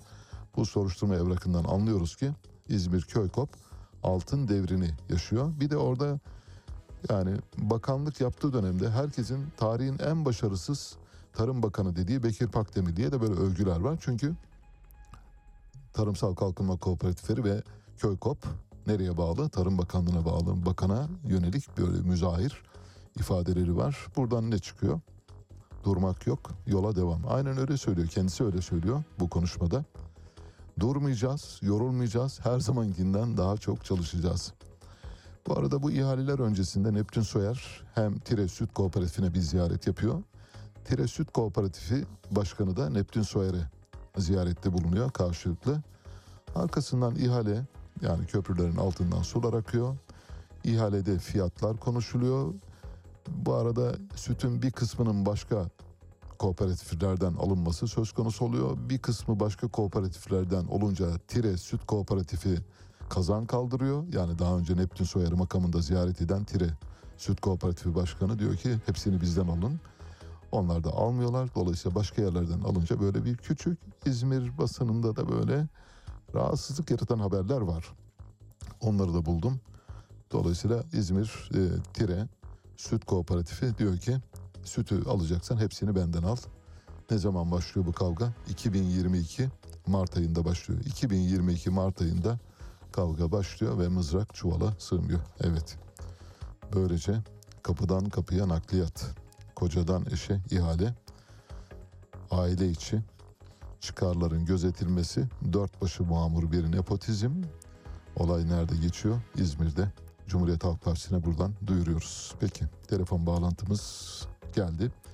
Şimdi telefon bağlantımızın Nurseli Gözü Açık'la yapacağız. İnşaat Sen Sözcüsü bildiğiniz gibi bu haberin altyapısında bizim epey bir katkımız var. Birkaç kez gündeme getirmiştik. Kayı işçileri e, Cezayir'deki inşaatlarda çalıştırdığı işçilerin ücretlerini ödememişti. Sonra işçiler e, uzunca bir süre eylemler gerçekleştirdiler. Bu eylemler sonrasında Kayı Gaziantep Şehir Hastanesi'ndeki hisselerini devrederek parasını aldı ve işçilerin paralarını ödedi.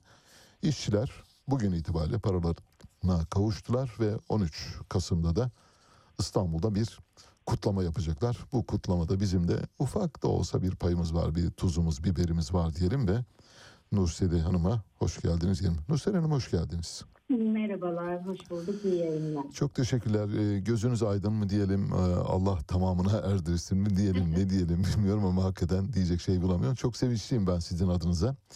Şimdi Çok 5 teşekkür dakika. Siz az önce dediniz bizim de e, ufak da olsa katkımız var diye elbette ki var. Defalarca yayınlarınızda e, gündeme getirdiniz. O yüzden ben bir teşekkürle başlayayım. Peki. 5 dakika vaktimiz var. Hem olayı özetlemenizi hem de duygularınızı e, bizimle paylaşırsanız sevinirim. Buyurun efendim. Tabii ki. Ee, öncelikle e, biz de e, büyük bir sevinç içerisindeyiz. E, çünkü bu mücadele bizim için e, çok zorlu bir yoldu. E, 500 inşaat üstü Kayı İnşaat'ın yurt dışı şantiyelerinde çalışmıştı ama hazır işlerini alamamışlardı. E, bunun karşısında işçilerle birlik olduk. E, 20 ay boyunca büyük bir mücadele yürüttük. E, Evet. Ve bunun sonunda 500 inşaat işçisinin alacağını e, kuruşu kuruşuna aldık. E, Aslında 2021 yılının Ocak ayında e, Kayı Holding'in önünde eylemlerimizi başlatmıştık. E, İstanbul'un o karlı soğuk günlerinde kesintisiz süren eylemlerimizle e, Kayı İnşaat'a Concordato adımını attırabilmiştik. Evet. Şu anda mevcut yasaların e, geçtiğimiz e, yaz ayında da yeni yapılan değişikliklerle icra ve iflas kanununda konkordato ve iflasta işçi alacaklarının korunmadığını, e, bunun aksine işçi alacaklarının geriye e, itildiğini görüyoruz. Son düzenlemede e, bunun üzerine e, eklenen e, bir vaziyette oldu. Ama e, tüm bunlara rağmen e, biz bu konkordato sürecinde işçi alacaklarının öncelikli olabilmesini sağladık. Evet. Ee, bizim girdiğimiz ilk duruşmada alacaklı olan bütün bankalar iflas diyerek sıraya dizilmişti. Ee, iflas bankalara yarayacaktı. Ama biz e, bankaları geri çektirmeyi e, başardık. Elimizde tek bir somut e, hisse vardı. O da Kayı İnşaat'ın e, Gaziantep Şehir Hastanesi'nde e, sahip olduğu hisselerdi. Bu hisseleri e, sattırmayı başardık. E, ve işçileri yalnız bir başına mahkeme koridorlarına gönderenlere gidin hakkınızı yıllar boyunca adliyelerde arayın diyenlere karşı biz işçi sınıfının aklını, örgütlü mücadelesini bu sermaye hukukuyla da tanıştırabildik. Evet. E, o açıdan bu süreç e, hem e, çok yönlü hem inşaat işçilerine e, birçok şey öğretti hem de e, böylesi bir krizin ortasında e, ve işlaslarla daha çok karşılaşacak olan bu ülkede e, işçilere e, birçok mücadele deneyimi kazandırdı. Evet. E, yani bütün bir süreci disiplinle, ciddiyetle, e, hiçbir detayı kaçırmadan takip ettiğimizi söyleyebilirim. E, çünkü e, hem hukuk yönüyle, hem eylemleriyle, hem görüşmeleriyle hepsinin birlikte yürümesi gereken bir süreçti. Bundan sonrasında da bu mücadelenin e, başka işçilere de ulaşabilmesi, bu mücadele deneyiminin e, var olabilmesi için e, biz çabalamaya devam ediyor durumda olacağız. Ben şunu belirtmek gerekebilir. E, yani bu tür mücadeleler işçilerin bir yerden bir alacağını elde etmesi ve onu kazanması sadece bir alacak verecek davası gibi de herkesin aklında kalabiliyor. Ama bizim yani bu mücadele sadece bir alacak verecek davasından ibaret değil e, dedik. Çünkü e, krizin yerli ürettiği şirketler e, bu ülkenin gerçeği. Ama işçi alacaklarının rafı ülkenin gerçeği olmayabilir. E, patronların konkordato iflas planlarını işçilerin örgütlü mücadelesi dağıtabilir. E, krize sebep olanlar e, krize sebep olanların işçileri de bu bataklığa çekmesine engel olabiliriz. Yani köy inşaat işçilerinin mücadelesi e, bunu gösteren e, bir durum oldu. E, çünkü bizler yerimizde oturup ekonomik krizin sonuçlarını yaşamayı bekledikçe e, o sonuçlar en ağır şekilde bu ülkedeki işçilerin, emekçilerin mutlaka karşısına gelecek. E, o sebeple e, bu deneyimle, bu başarıyla, bu kazanımla e, önümüzde yine uzun bir yolumuz var diye düşünüyoruz. E, bu şekilde bahsedebiliriz. Evet. Peki şunu soracağım. Ne kadar zaman yürüttünüz bu eylemi? Yani süreyi merak ediyorum. Çünkü şunun için e, soruyorum. Hı hı. Bu tür e, girişimlerde bulunacak olan örgütlü e, mücadelelerin aslında sonunda kazanımla sonuçlanabileceğini siz kanıtladınız. Bu küçük ama çok önemli bir örnek. E, bunun bütün iş yerleri için teşmil edilebileceğini düşünüyorum. Sendikalı olsun olmasın işçiler, çalışanlar bir araya geldikleri zaman, örgütlü hareket ettikleri zaman eninde sonunda haklarını alıyorlar. Ama işçileri böldükleri zaman yani birilerini birilerine karşı koz olarak kullandıkları zaman zaten mücadele bölünmüş oluyor. Ne kadar zamandır ve nasıl bir mücadele stratejisi yürüttünüz ondan da bahsederseniz bir iki cümleyle. Tabii ki. Ee, Bizim mücadelemiz iki yıl boyunca sürdü. Ya, Ama dile kolay. Mücadelenin e, uzun soluklu olacağının farkındaydık. E, o yüzden biraz e, nefesimizi de buna göre ayarlamaya çalıştık diyebilirim. İlk bir aylık eylemlerle başladık. Evet. Çeşitli aralar verdik. Bazı zamanlarda sadece görüşmeler yaptık. Bazı zamanlarda sadece e, mahkemeyi takip ettik ama e, uzun soluklu bir mücadele olacağı için bunu öngörmek ve buna göre bir mücadele yöntemi belirlemek bizim için en önemli şeylerden bir tanesiydi. Evet. Peki size başarılar diliyoruz. Ee, 13 Kasım'da nerede olacaksınız? Nerede kutlamayı yapıyorsunuz? Hani belki davetsiz misafirleriniz olur. Onlar da gelirler diye söylüyorum. Soruyorum. Tabii ki çok mutlu oluruz. Ee, Kapımız bütün herkese açık. Sayın inşaat işçilerinin zaferini kutlamak isteyen bütün herkese davet etmek isteriz. 13 Kasım Pazar günü saat 14'te Mecidiyet'in Profilo Kültür Merkezi'ndeyiz. Anladım. Gelmek isteyen bütün herkese kapımız açık. Peki size başarılar diliyoruz. Ee, kolaylıklar Teşekkür diliyoruz ediyorum. ayrıca. Kolaylıklar. Sağ olun.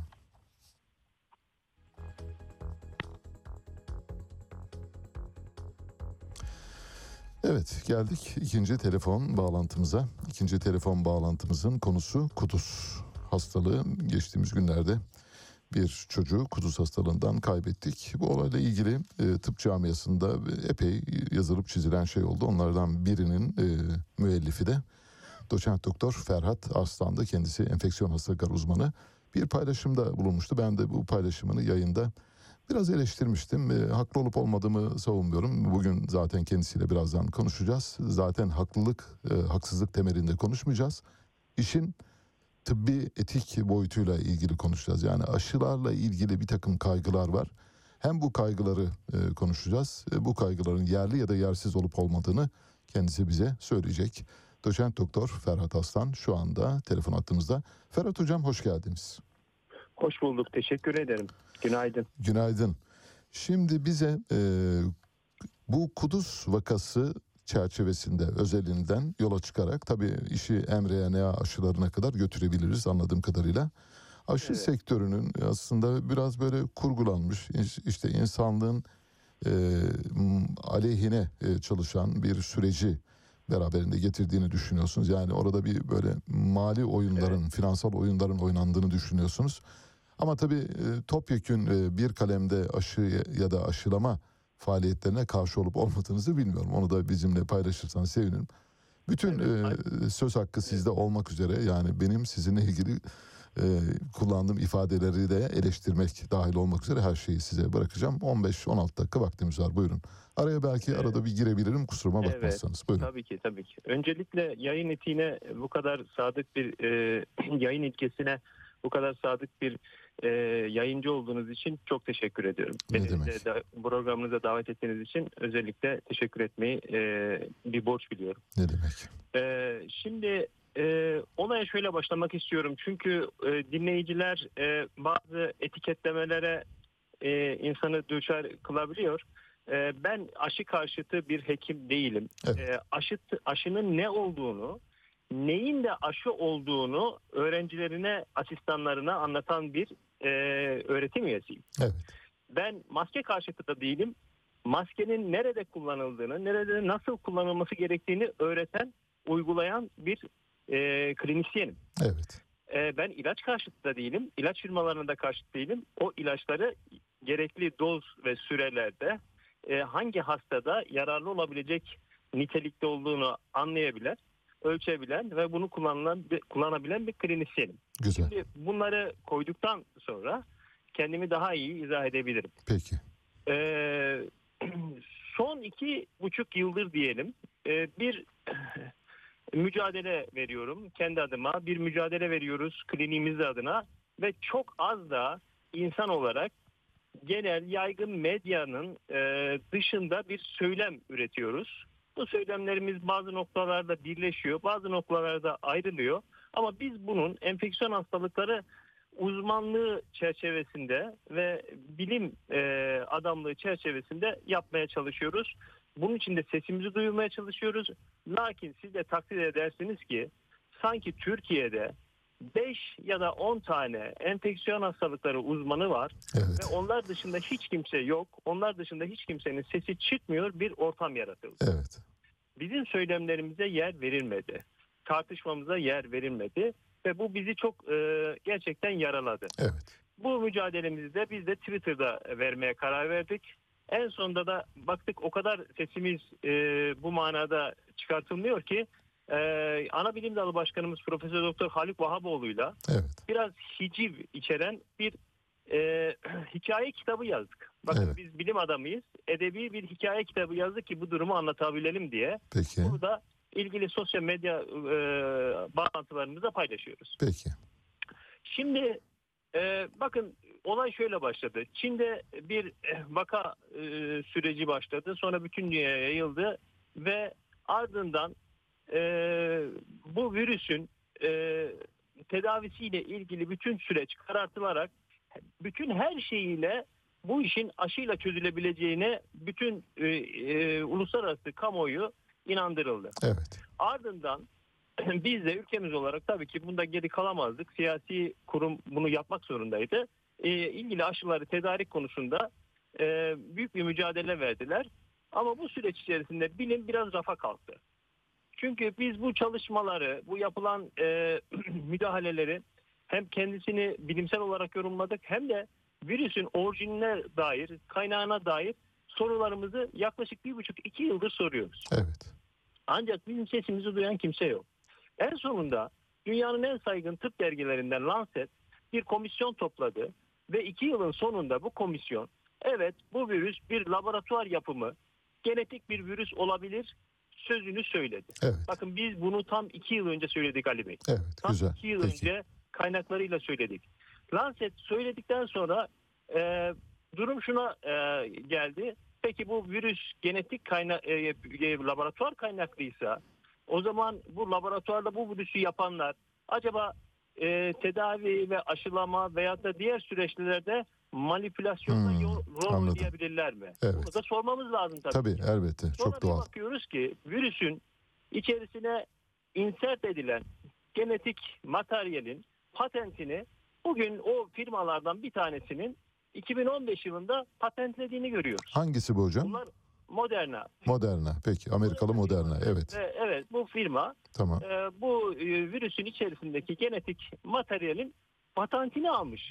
Evet. edilen materyal. Peki. Şimdi bütün bunlar bu bunlar çok tabii ki e, daha uzun vadede e, konuşulması gereken şeyler. Ben Evet. burada şuna dikkat çekmek istiyorum. Çin'de bu olay çıktığı zaman hayvan kaynağı arandı. Bunlar zoonozlardır. Evet. Zoonozlar hayvan kaynaklıdır ve bir türlü hayvan kaynağı bulunamadık. Komisyonlar gitti, geldi, Dünya Sağlık Örgütü inceliyoruz dedi. Yarasa dediler, fare dediler falan değil mi? Böyle evet çok şey dediler falan Tabii. neyse bulamadılar. Hastalık e, tabii ortaya çıktı, yaygınlaştırıldı. Bunun daha başka aşamaları var ama ben şimdi kuduza geçeceğim. Evet. Şimdi bize bize deniyor ki kuduz var. Tamam olabilir, olmaz diye bir şey yok. Türkiye'de yapılan epidemiyoloji çalışmalar ortalama bir ya da iki e, vakanın 25 yılda 37 vakalık bir serisi var Turan Buzgan Hoca'nın. evet. Tü- Türkiye'de de yılda bir iki defa gözükmesi e, doğal olan bir şey. Sürecin kendisinde olan bir şey. Keşke hiç olmasa. Hı hı. Bu arada bunu da e, söylemişken ben e, acılı aileye tekrardan başsağlığı diliyorum ve acılarını paylaşıyorum. Sağ olun. Kuduz var denince ben e, kendim ben dedim ki deneysel bir tedavi modalitesi önerebilirim. Çünkü yüzde yüz fatalite ölümle sonuçlanan bir hastalık. E, e, ben bununla ilgili klinik viroloji deneyimine sahibim. E, bu virolojik farmakolojik süreçleri değerlendirebilirim ve e, dünyadan farklı olarak bir şey önerebilirim diye kendim 2 Kasım tarihinde bir tweet attım. Evet. Bu tweet'e kimse karşılık da vermedi. Ama içimde kaldı. Bununla ilgili okumalar yaptım, değerlendirmeler yaptım. Hatta ampirik tedavi önerdim. Ve süreci beklemeye başladım. Evet. Süreçte ilginç bir şey oldu Ali Bey. Bakın bunu lütfen dikkat ediniz. Bir, e, ortalama bir ya da iki tane Türkiye'de her yıl kuduz oluyor. Evet. Kuduz vakası oluyor. Evet. Bugüne kadar hiçbir klinik bir basın toplantısı düzenleyerek bizim servisimizde kuduz yatıyor diye açıklama yapmamıştı. Evet. İlk defa Türkiye'de e, bir e, hastanın bilgileri bir basın toplantısında ve Ka- aynı kamuoyuna açıklandı, Daha evet. önce kamuoyuna açıklanıyor. Bu, bu, bu, burada bir absürtlük var. Evet. Şimdi bu, bu absürtlüğü sorgulamak e, her e, e, aydının, her e, hekimin bence e, vazifesidir. Evet. Ben de bu vazifemi gerçekleştirdim ve ben burada bir çapanoğlu aramaya başladım.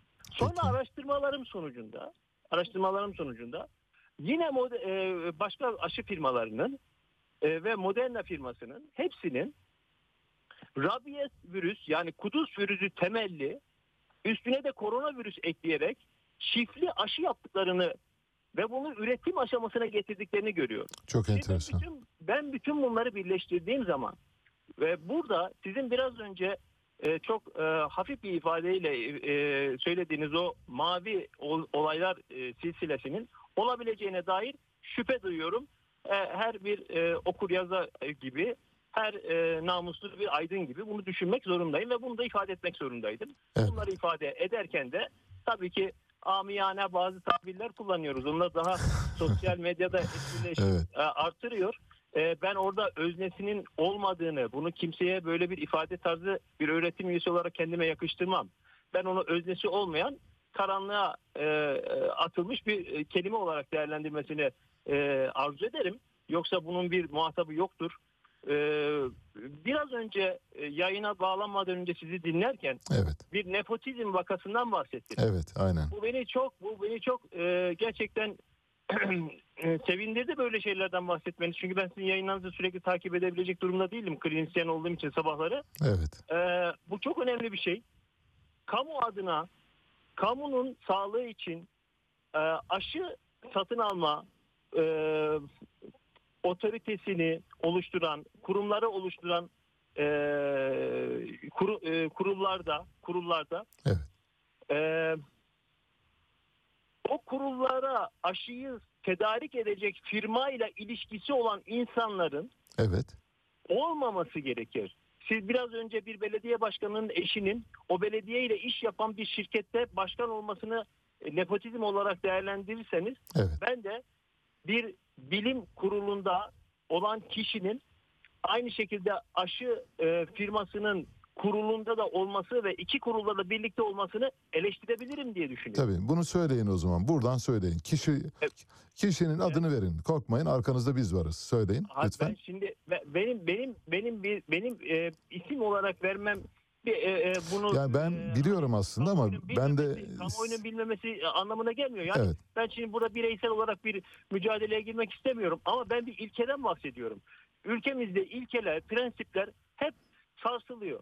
Mesela bakın biraz önce bir şey söyledim. Dedim ki hastanın mahrem bilgileri paylaşılamaz. e, hastalıkla ilgili bilgileri basın toplantısı olarak basın toplantısı düzenlenerek nasıl açıklanabilir? Tabii. Ya bunun izahı yok Ali Bey. Yani bu bu olan şeyler ve başka bir şey daha söyleyeceğim. Şimdi ona da dikkat kesin lütfen. Aynı kliniğin aynı kliniğin hocaları iki buçuk senedir kendi servislerinde yatmayan erişkin koronavirüs hastaları hakkında sabah akşam sürekli açıklama yaptılar. Aa, çok enteresan. Sürekli. Evet. Kendi hastaları, kendi servislerinde yatan hastalarla ilgili açıklama yapmadılar Ali Bey. Bakın Evet. bu çok ilginç bir şeydir.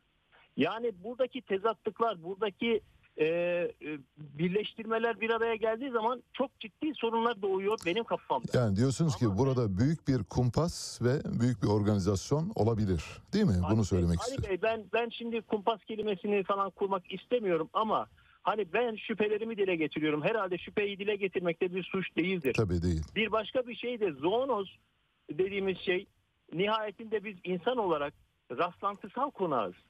Asıl hayvan hasta. Hayvan hasta hayvan ortada yok. Hasta hayvanlar ortada yok. Karantina yok. Ahaliyi aşılama yok. Hiçbirisi yok. Hayvan gömüldü deniyor. Bunların hiçbirisi yokken e, bu nasıl olabilir? Bir Evet. daha temas etmek istiyorum Tabii. Üniversitelerde üniversitelere e, üniversitelerde hasta izlemenin özelliği şudur.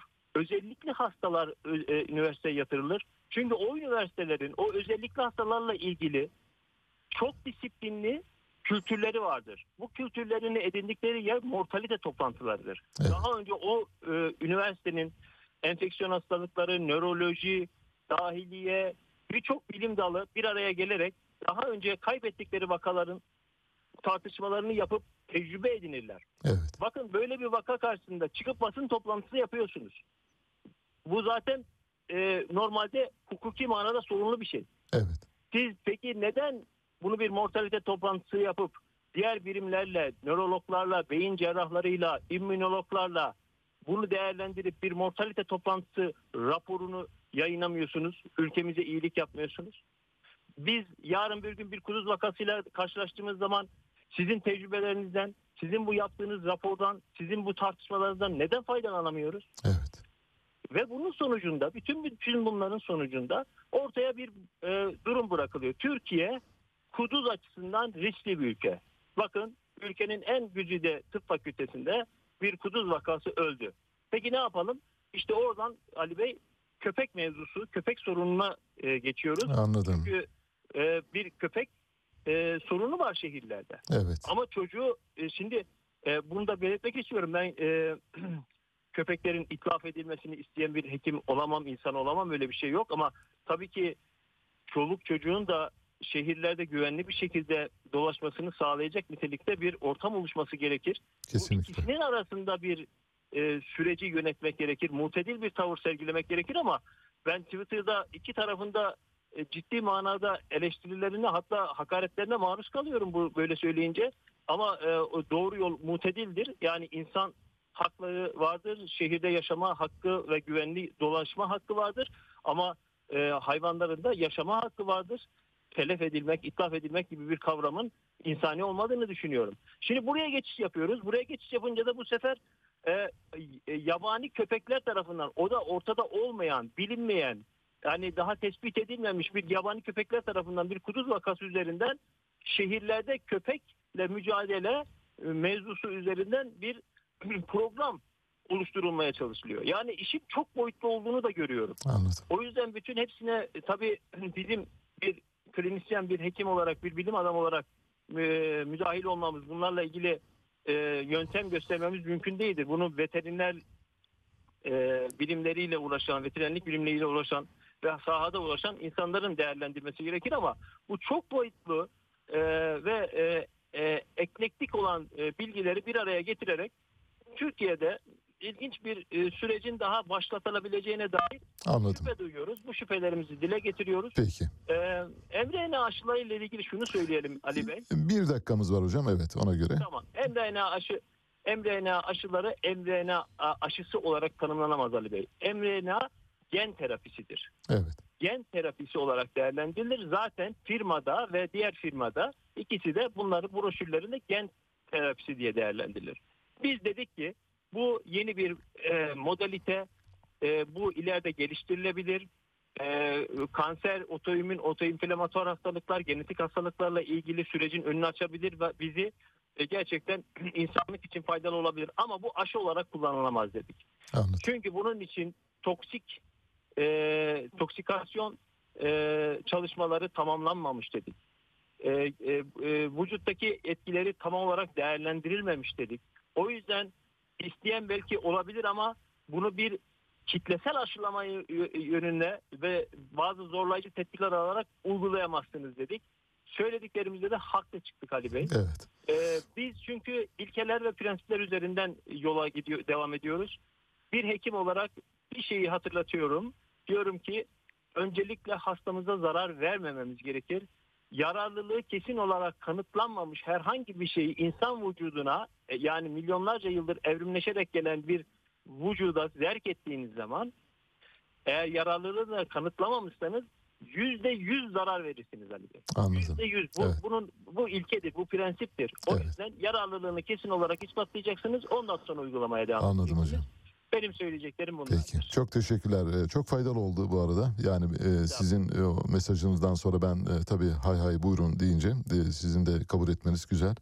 İşte konuşunca bazı şeyler karanlıkta kalan noktaları böylece aydınlatmış olduk. Çok teşekkürler e, Ben sizi teşekkür ediyorum. Çok sağ olun. tanıştığımız. E, Bundan sonra ben de sizin ilginiz olmaya devam dinleyicinizin olmaya devam edeceğim. Çok memnun kaldım. Şu yarım saat dinlediğim e, e, süreç için İçinde. söylüyorum bunu. Peki hocam. Evet. Çok teşekkürler. Görüşmek üzere. Kolay gelsin. iyi bakın. İyi günler. Doçent Doktor Ferhat Arslan'la konuştuk. Enfeksiyon hastalıkları uzmanı. E, Bitlis'te meydana gelen Kuduz vakası sonrası ortaya çıkan tartışmaları başka bir düzlem üzerinden ele aldık. Bir defa mRNA aşılarının aslında toksikite testlerinin yapılmaması nedeniyle insanlara yararlı olamayacağının bilindiği zararlı olmasında kesin olduğunu e, il- ileri sürüyor.